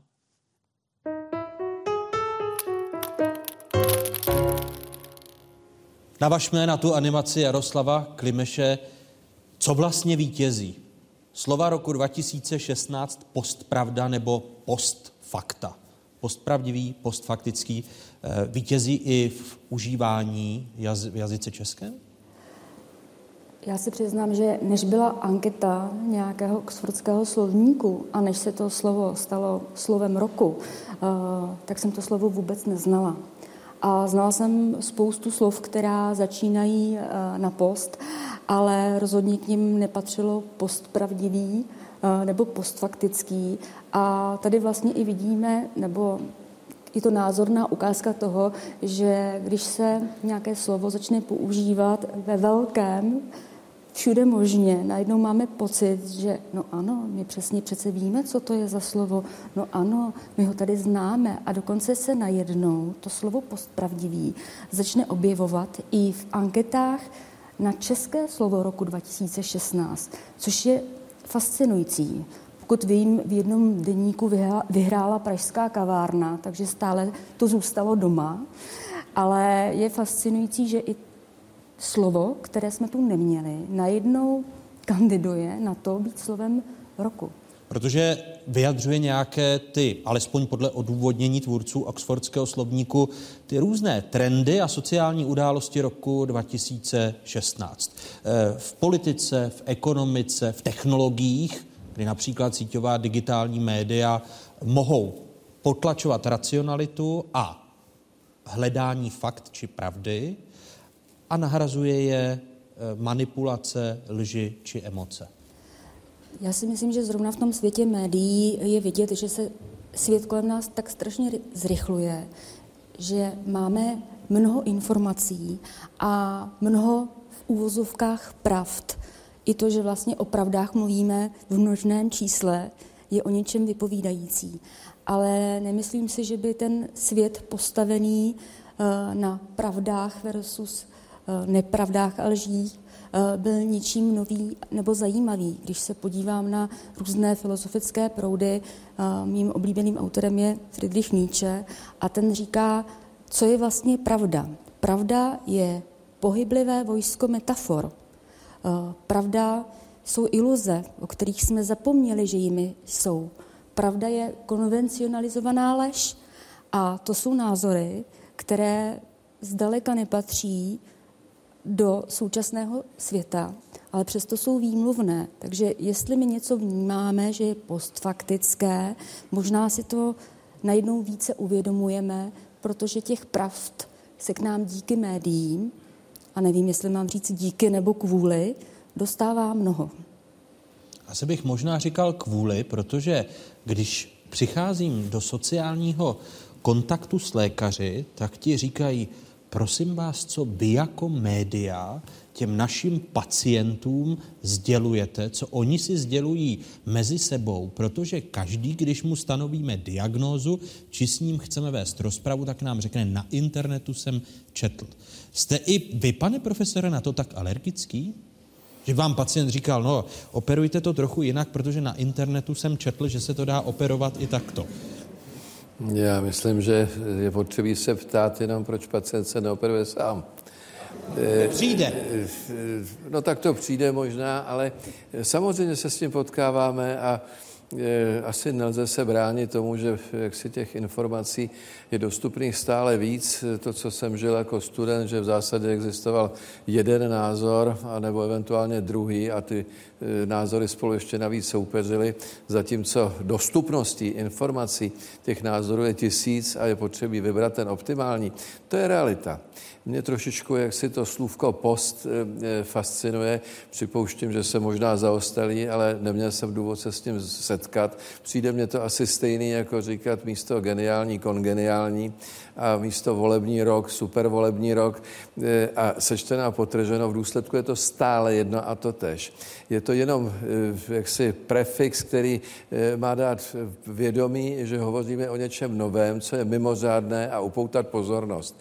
V tom je ne nikoli flash, ale přetvářka a poutání pozornosti. To je, jak si vím, kterým to na mě působí.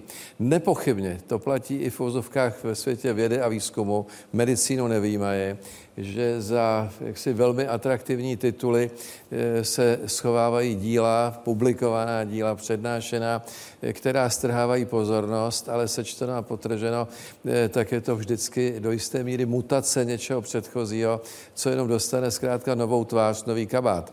Asi se shodneme zkrátka v tom názoru a je to jenom atrakce, jak to učinit zajímavějším pro, pro obec, která to bude číst. My se dostáváme k těm kořenům pravdy, doufám. Jak jsem říkala, u mě funguje ten syndrom bílého pláště, ale vemte si v době, kdy to umění lékařské nebylo v takové v takové fázi nebo v takovém vývoji jako dnes, tak lidé putovali za nějakým třeba léčitelem nebo se ho naopak k sobě povolávali, na tu pravdu, na ten verdikt čekali. A teď se dostáváme k informacím z internetu, kdy opravdu ten pacient je přeučen a poučen, má tisíce pravd, ale potom je tady ještě konkurenční pravda sousedky, která měla to samý. A ta říkala, že takže stále jsou tady ještě takové ty pravdy a více pravdy a stále budete věřit možná 50% té sousedce a 50% procent těm stovkám názorů, které jsem si v uvozovkách vygooglila na internetu. Nejraději lžeme přes e-maily nebo SMSky. V letošním průzkumu lhaní v prostředí internetu se k tomu přiznali dvě třetiny dotázaných. U e-mailových lží převažují ty, které jsou určeny našim nadřízeným, kolegům nebo obchodním partnerům. Lži v SMS-kách směřujeme hlavně na své přátele a intimní partnery. 32% dotázaných uvádí, že e-mailové lži nepovažují za lži, protože chybí osobní kontakt. Polovina dotázaných uvedla, že lži v e-mailu poznají podle toho, že se v nich opakují různé části a pisatel se je snaží o něčem přehnaně přesvědčit. 42% z nás prý lži rozezná podle toho, že se v nich objevují slova, která pisatel běžně nepoužívá. Pro jednu třetinu dotázaných je podezřelé, pokud e-mail nebo SMS zpráva obsahuje množství smajlíků a považují takové zprávy častěji za klamavé a neupřímné. Čtvrtina z nás má stálý profil na nějaké online seznamce. Skoro polovina z nás měla v uplynulých čtyřech letech aktivní profil alespoň tři měsíce. Valná většina pak přiznává, že alespoň část informací v takovém profilu nebyla pravdivá. Nejčastěji se lži týkaly váhy, výšky, zájmu a věku. Dvě pětiny lidí také lhali o tom, že v dané době neměli intimního partnera.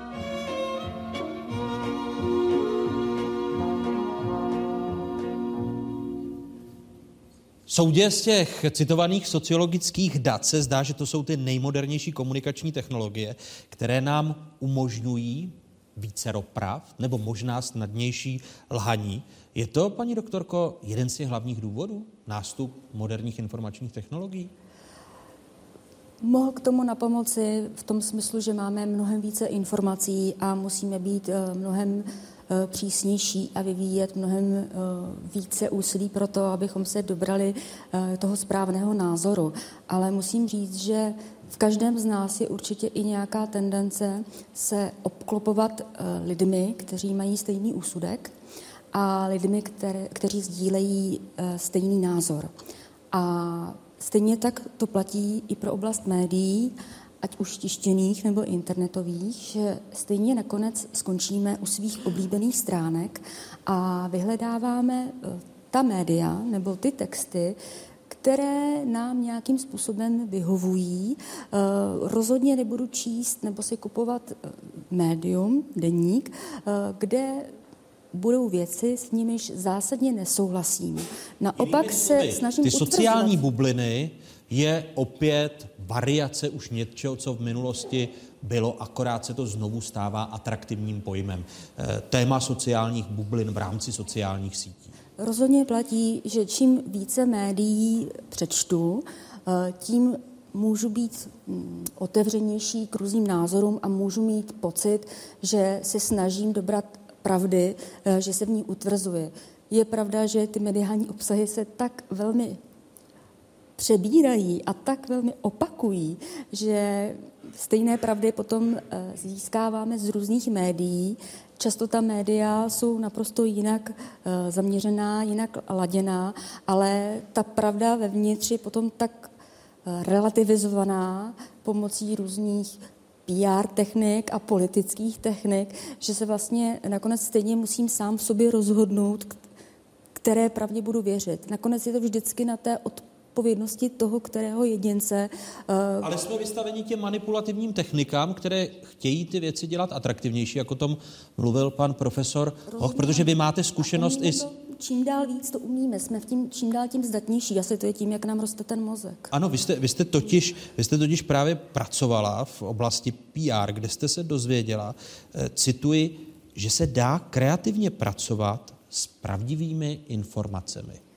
Tak, ono to zní velmi šíleně, že v podstatě to public relations eh, a vůbec eh, svět, kdy pracujete s veřejnými Eh, názory nebo s názorem veřejností je kreativní pravda s pravdivými, kreativní práce s pravdivými informacemi. Na druhou stranu stále platí, a to říkal pan Rychecký, že to neznamená lhát. Je to jistý způsob persvaze, který může přejít opravdu až do té manipulace, kdy využívám fakt, ale zároveň musím být připravena na to, že eh, ta fakta, se kterými pracuji, jsou pravdivá, že se nevymýšlí nic nového, že nelžu, že jenom prostě používám ty myšlenky, ty pravdy, eh, využívám těch fakt, která nějakým způsobem podporují tu mou verzi pravdy. Jak je pak těžké vlastně i s těmi pacienty se dobírat možná jiných prav, méně atraktivních, eh, když ti pacienti jsou vystaveni, pane profesore, titulkům lék na rakovinu objevem. Té zkratkovité, atraktivní formě a vy mu pak máte říct, no ale ten lék zrovna na ten, na ten váš typ rakoviny není. Jak s těmi pacienty pracujete a napravujete ty techniky, kde se kreativně pracuje s pravdou či se lží? já bych řekl, díky bohu v chirurgii se to týká úplně jiných informací tohoto druhu, protože informace tohoto druhu eh, patří především farmakologické léčbě. Za farmakologickou léčbou se vší úctou je farmakologický výzkum, jsou za ní farmakologické firmy a to, co nám tak trošku utíká, mimo jiné obrovské toky peněz, protože jakékoliv zdokonalení znamená skutečně obrovskou, obrovskou práci, než se nová molekula nebo léčivo zkrátka dostane k pacientovi. To se musí někde vrátit. A každá věc, a k tomu patří i léčba, potřebuje svoji reklamu. Ta reklama je ale přesně to, co se dělá na nové výrobky, na nové postupy, nikoliv na to, co je dávno ověřené a nechává to potom takový jaksi zkreslený pocit, že e, to, co funguje a o čem není pochybnost a to, co navíc nemusí jaksi stát moc peněz, takže neúčinné. A to je e, něco, co je na samotné hranici. Ale pro operační obory to platí úplně stejně, protože jak si se dělá velká reklama novým technologiím, ale úplně se zapomíná, že ti, kteří je ovládají, musí ovládat stejně ten grunt, protože v případě, že ta technologie selže anebo není použitelná, tak musí jaksi dojít nějakého konce. A e, o tom se málo mluví a je to úplně ve stínu e, e, jak se reklamy k tomu něčemu novému, potenciálně zpravidla dražšímu. A máte absolutní pravdu, to je něco, na co se pacienti ptají, vymáhají vyšetření nebo operační postup něčím, co se absolutně nehodí, ale protože je na to velká reklama, no tak ta reklama samozřejmě se vrije do podvědomí a je to žádáno. Jiří Hoch a Markéta Pravdová, pro to chvíli děkuju. Umývač výloh a arcibiskup. To je název knihy vystivující životní příběh kardinála Miloslava Vlka. V jeho životě hráli pravda a lež poměrně podstatnou roli. Moje výchova v mládí doma eh, mě vedla k tomu, abych eh, prostě odmítal farizejství. Eh, odmítal takové neupřímné postoje. A na konci mých gymnaziálních studií moji kolegové, kamarádi, spolužáci se honem dávali do svazu mládeže, aby se dostali na vysokou.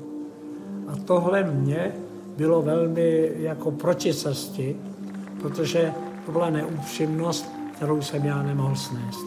A proto jsem se do svazu mládeže nedal. No a samozřejmě, že jsem se nikam na žádnou vysokou nedostal. Pane kardinále, rozpomenete si na okamžik, kdy jste v životě zalhal?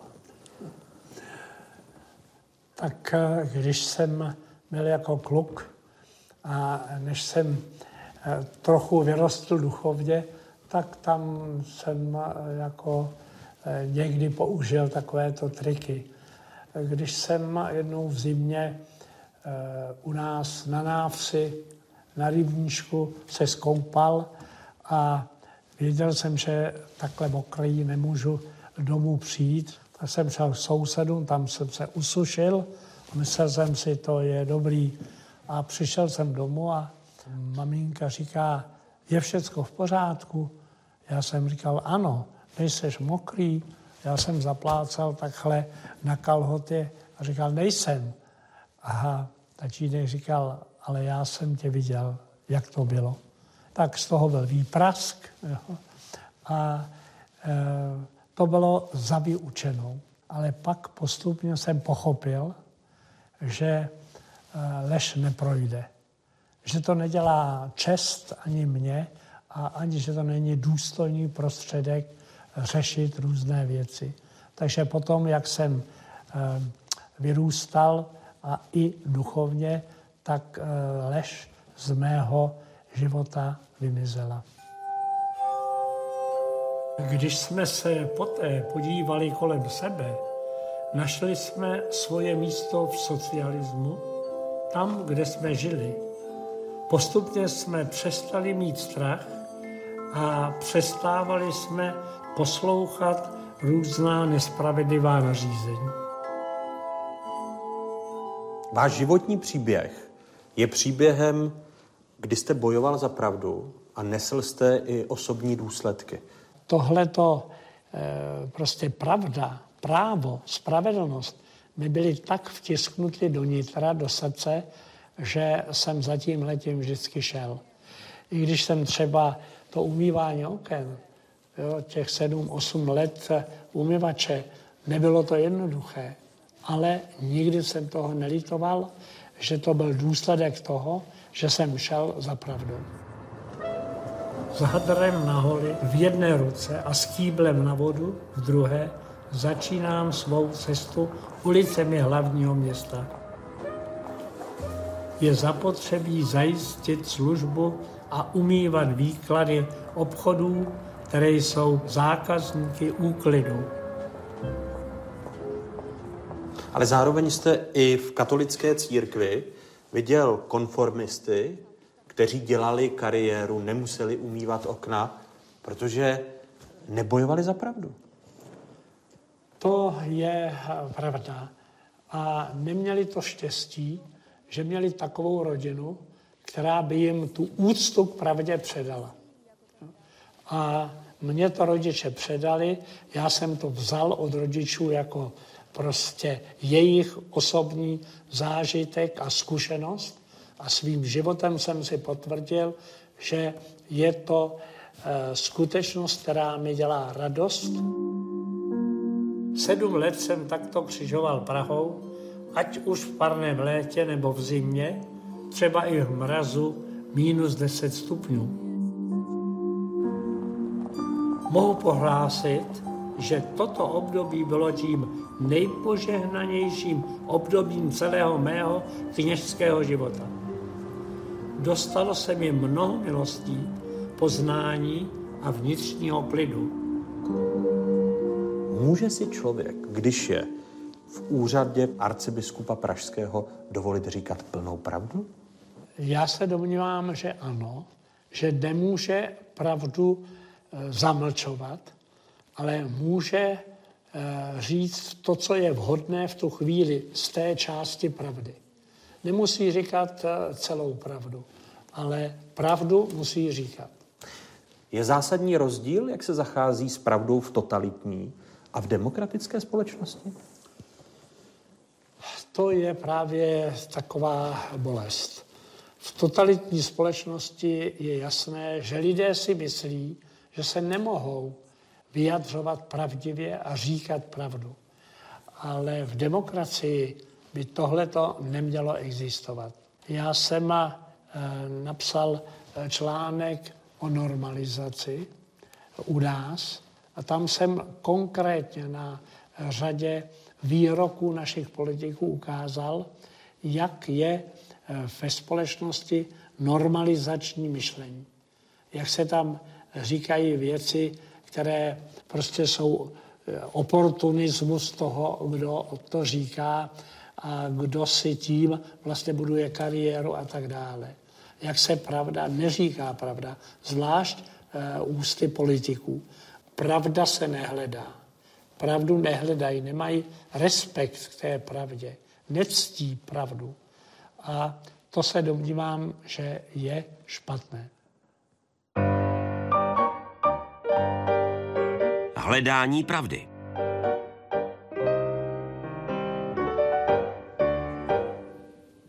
Cesta k hledání pravdy jako poslední kapitola dnešního Fokusu se všemi vzácnými hosty. Začnu pana profesora Flegra. Eh, přeje či nepřeje dnešní doba, navážuli na kardinála Miloslava Vlka, hledání pravdy? No tak eh, přeje v tom smyslu, že máme k tomu obrovský eh, jako spoustu zařízení a jako instrumentů, který nám umožňují vidět, najít něco, ověřit něco, o čem jsme dřív mohli jenom spekulovat a studovat to pomocí nějakých myšlenkových experimentů.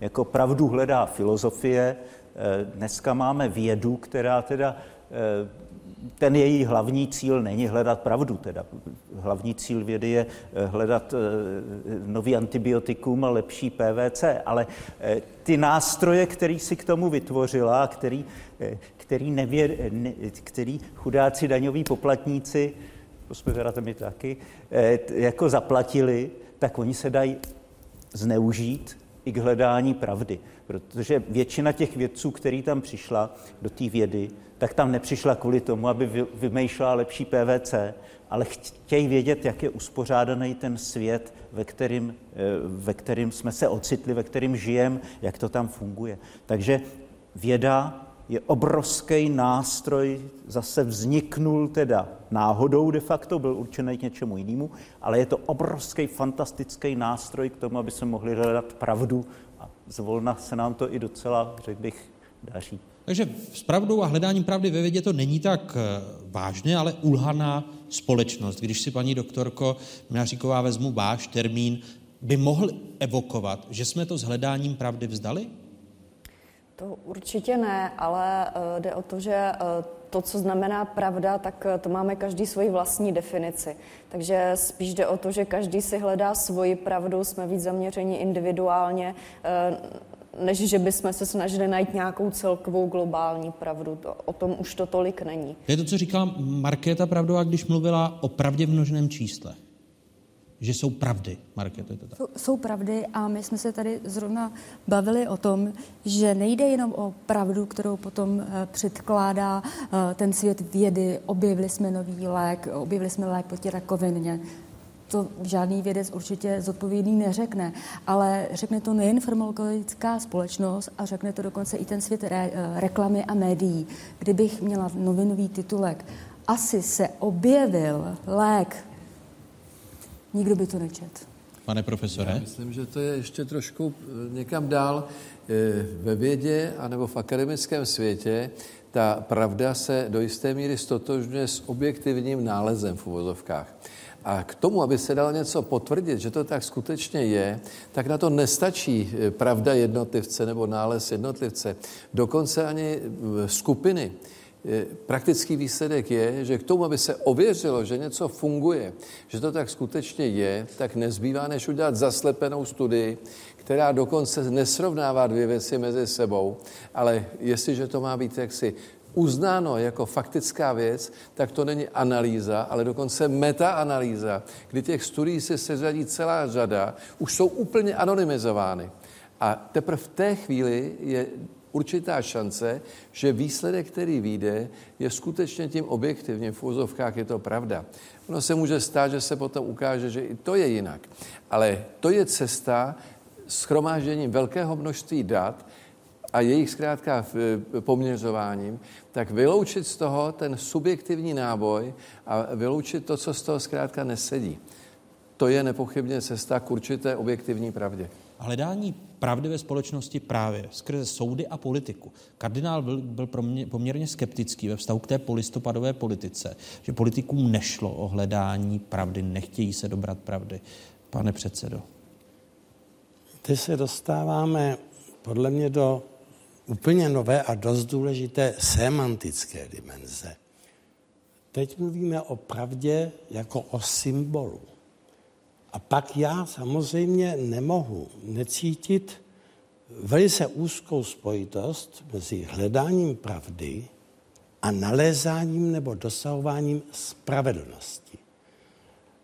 A z tohoto hlediska asi něco, co je společné všem lidem celé komunitě, je touha žít ve spravedlivém světě.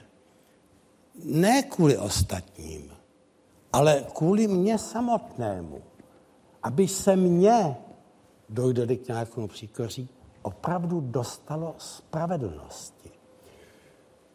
Asi ten symbolický význam je významnější než reálný, protože všichni tušíme, že skutečně spravedlivého světa nejsme schopni dosáhnout, ale všichni cítíme, že se o to musíme snažit. A tady... Že jinak by vlastně ztratil ten život smysl. A teď si vezměte ten symbolický význam uh, hned v listopadových dnech roku 1989.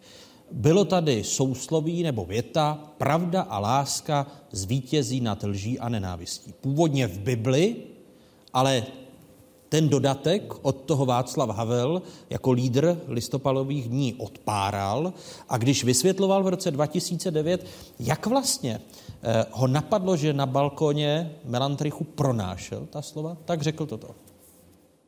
Vážení přátelé, Já jsem na jedné velké manifestaci na Václavském náměstí cítil jsem, že ke konci nějakého mého projevu či vystoupení by mělo být něco vzletného. A řekl jsem, pravda a láska musí zvítězit nad lží a nenávistí. Za tuto vzletnou, vzletnou větu, za toto zvolání sklízím 20 let posměch.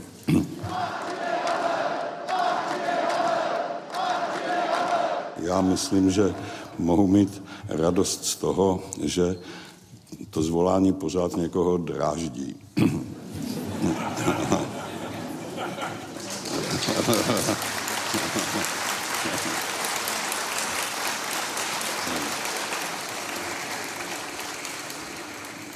Slova Václava Havla z roku 2009. Na straně jedné slovo pravdoláskař s negativní konotací, eh, a propo, kdy vzniklo teprve právě po Václavu Havlovi a jeho nástupu pravdoláskař? Rozhodně se do té doby výraz pravdoláskař eh, neobjevoval a myslím si, že právě v souvislosti až eh, s posledními událostmi to slovo se začalo znovu objevovat a dává se mu ještě možná ironičtější a negativnější na boj, než mělo to slovo dřív. Ono na straně jedné totiž máme lidi, kteří se k němu hlásí a říkají, ano, já jsem pravdoláskař v dobrém slova smyslu, věřím nějakou myšlenku a symbol a ideu, a na straně druhé je to slovo, které stigmatizuje. To je ten pravdoláskař a, a je vysmívaný, Marketo. A, a všimněme si, že i ten Václav Havel mluvil o pravdě v jednotném čísle. A to je přesně to, když se dostaneme na tu symbolickou rovinu pravdy a nebudeme mluvit o pravdách a nebudeme si říkat, že každý máme svou pravdu a že je tisíce pravd, ale že ta pravda je jedna a my chceme žít v pravdě. Jedné A když tuto symbolickou rovinu vzdáme, je jasné, že tím chřadne paní Marto demokracie a že se vracíme eh, do... Naopak, já bych řekla, že naopak. Nechřadne demokracie, ta by měla skvétat pod pravdou. No ale ne, když eh, je tady pravda vysmívána, když vzdáme hledání pravdy, tak vracíme se do nějaké, je tím charakteristická ta autoritářská totalitní společnost? To já nevím. Po tolika letech, co jste v ní žila a co vám způsobila? Jaká osobní příkoří? No jo, ale v tom dnešním světě je opravdu těžký, jak jsme se tady právě dvě hodinky bavili, se v tom vyznat. Že každý, teda když říkáte, že každý má svoji pravdu, no já se držím toho svojí pravdy. Jo, a vyhlašuju to tady veřejně. Ta... Že dožila jsem 74, dožiju 75. Já se hlásím k tomu, že jsem pravdolávcař a klidně mě tak můžou nadávat. Já si myslím, že to nadávka není. A ten, jehož jméno je blivno vyslovit, ten vynálezce tadyhle z toho a hlavní propagátor se může postavit na hlavu. Pravdo, pravda a láska fakt nakonec zvítězí. Vztah pravdy v jednotném čísle a demokracie, pane předsedo Rychecký? Ach, to, to by bylo... Je to klíčový atribut? To by bylo na další fokus. Eh, demokracie sama o sobě je málo a nestačí. O tom jsme se všichni přesvědčili v minulém století, že demokracie je schopná sama sebe zahubit. Vysvímarská republika, nacismus a podobně. Takže my potřebujeme nejenom demokracii, ale ještě jeden faktor, říkám, na to není dnes prostor časový, a to je právní stát, vláda práva. Prostě nikdo nemá pravdu, ten, kdo má většinu, kdo vyhraje volby, má jenom oprávnění. Ale není nositelem a jediným absolutním monopolním držitelem pravdy. Má dočasné oprávnění. Takže demokracie v sobě obsahuje celou řadu e, institucionálních záruk, z níž ta opakovaná volba a dočasná vláda většiny není rozhodující. je jenom jeden z faktorů, ale i většina, i parlament se musí podřídit ústavě, musí se podřídit zákonům. Pavel Rychecký, Marta Kubišová, Lenka Minaříková, Jaroslav Flegr, Markéta Pravdová a Jiří Hoch. To byli dnešní hosté Fokusu, pořadu, kde se snažíme nahlas přemýšlet. Dvě hodiny. Děkuji vám, že jste byli hosty Fokusu a těším se někdy příště, dámy a pánové, nashledanou. Děkuji i vám, divákům z Pravodajské 24, že jste se na dnešní Fokus dívali, stejně jako děkuji hostům v publiku. Dnes to byli studenti a pedagogové dvou pražských gymnází. Gymnázia Arabská a Gymnázia nad Alejí. Připomínám, že Fokus najdete i na internetových stránkách České televize, stejně jako na Twitteru. Eh, loučíme se, přeji hezký zbytek večera a někdy příště ve Fokusu nashledanou. Díky a nashledanou.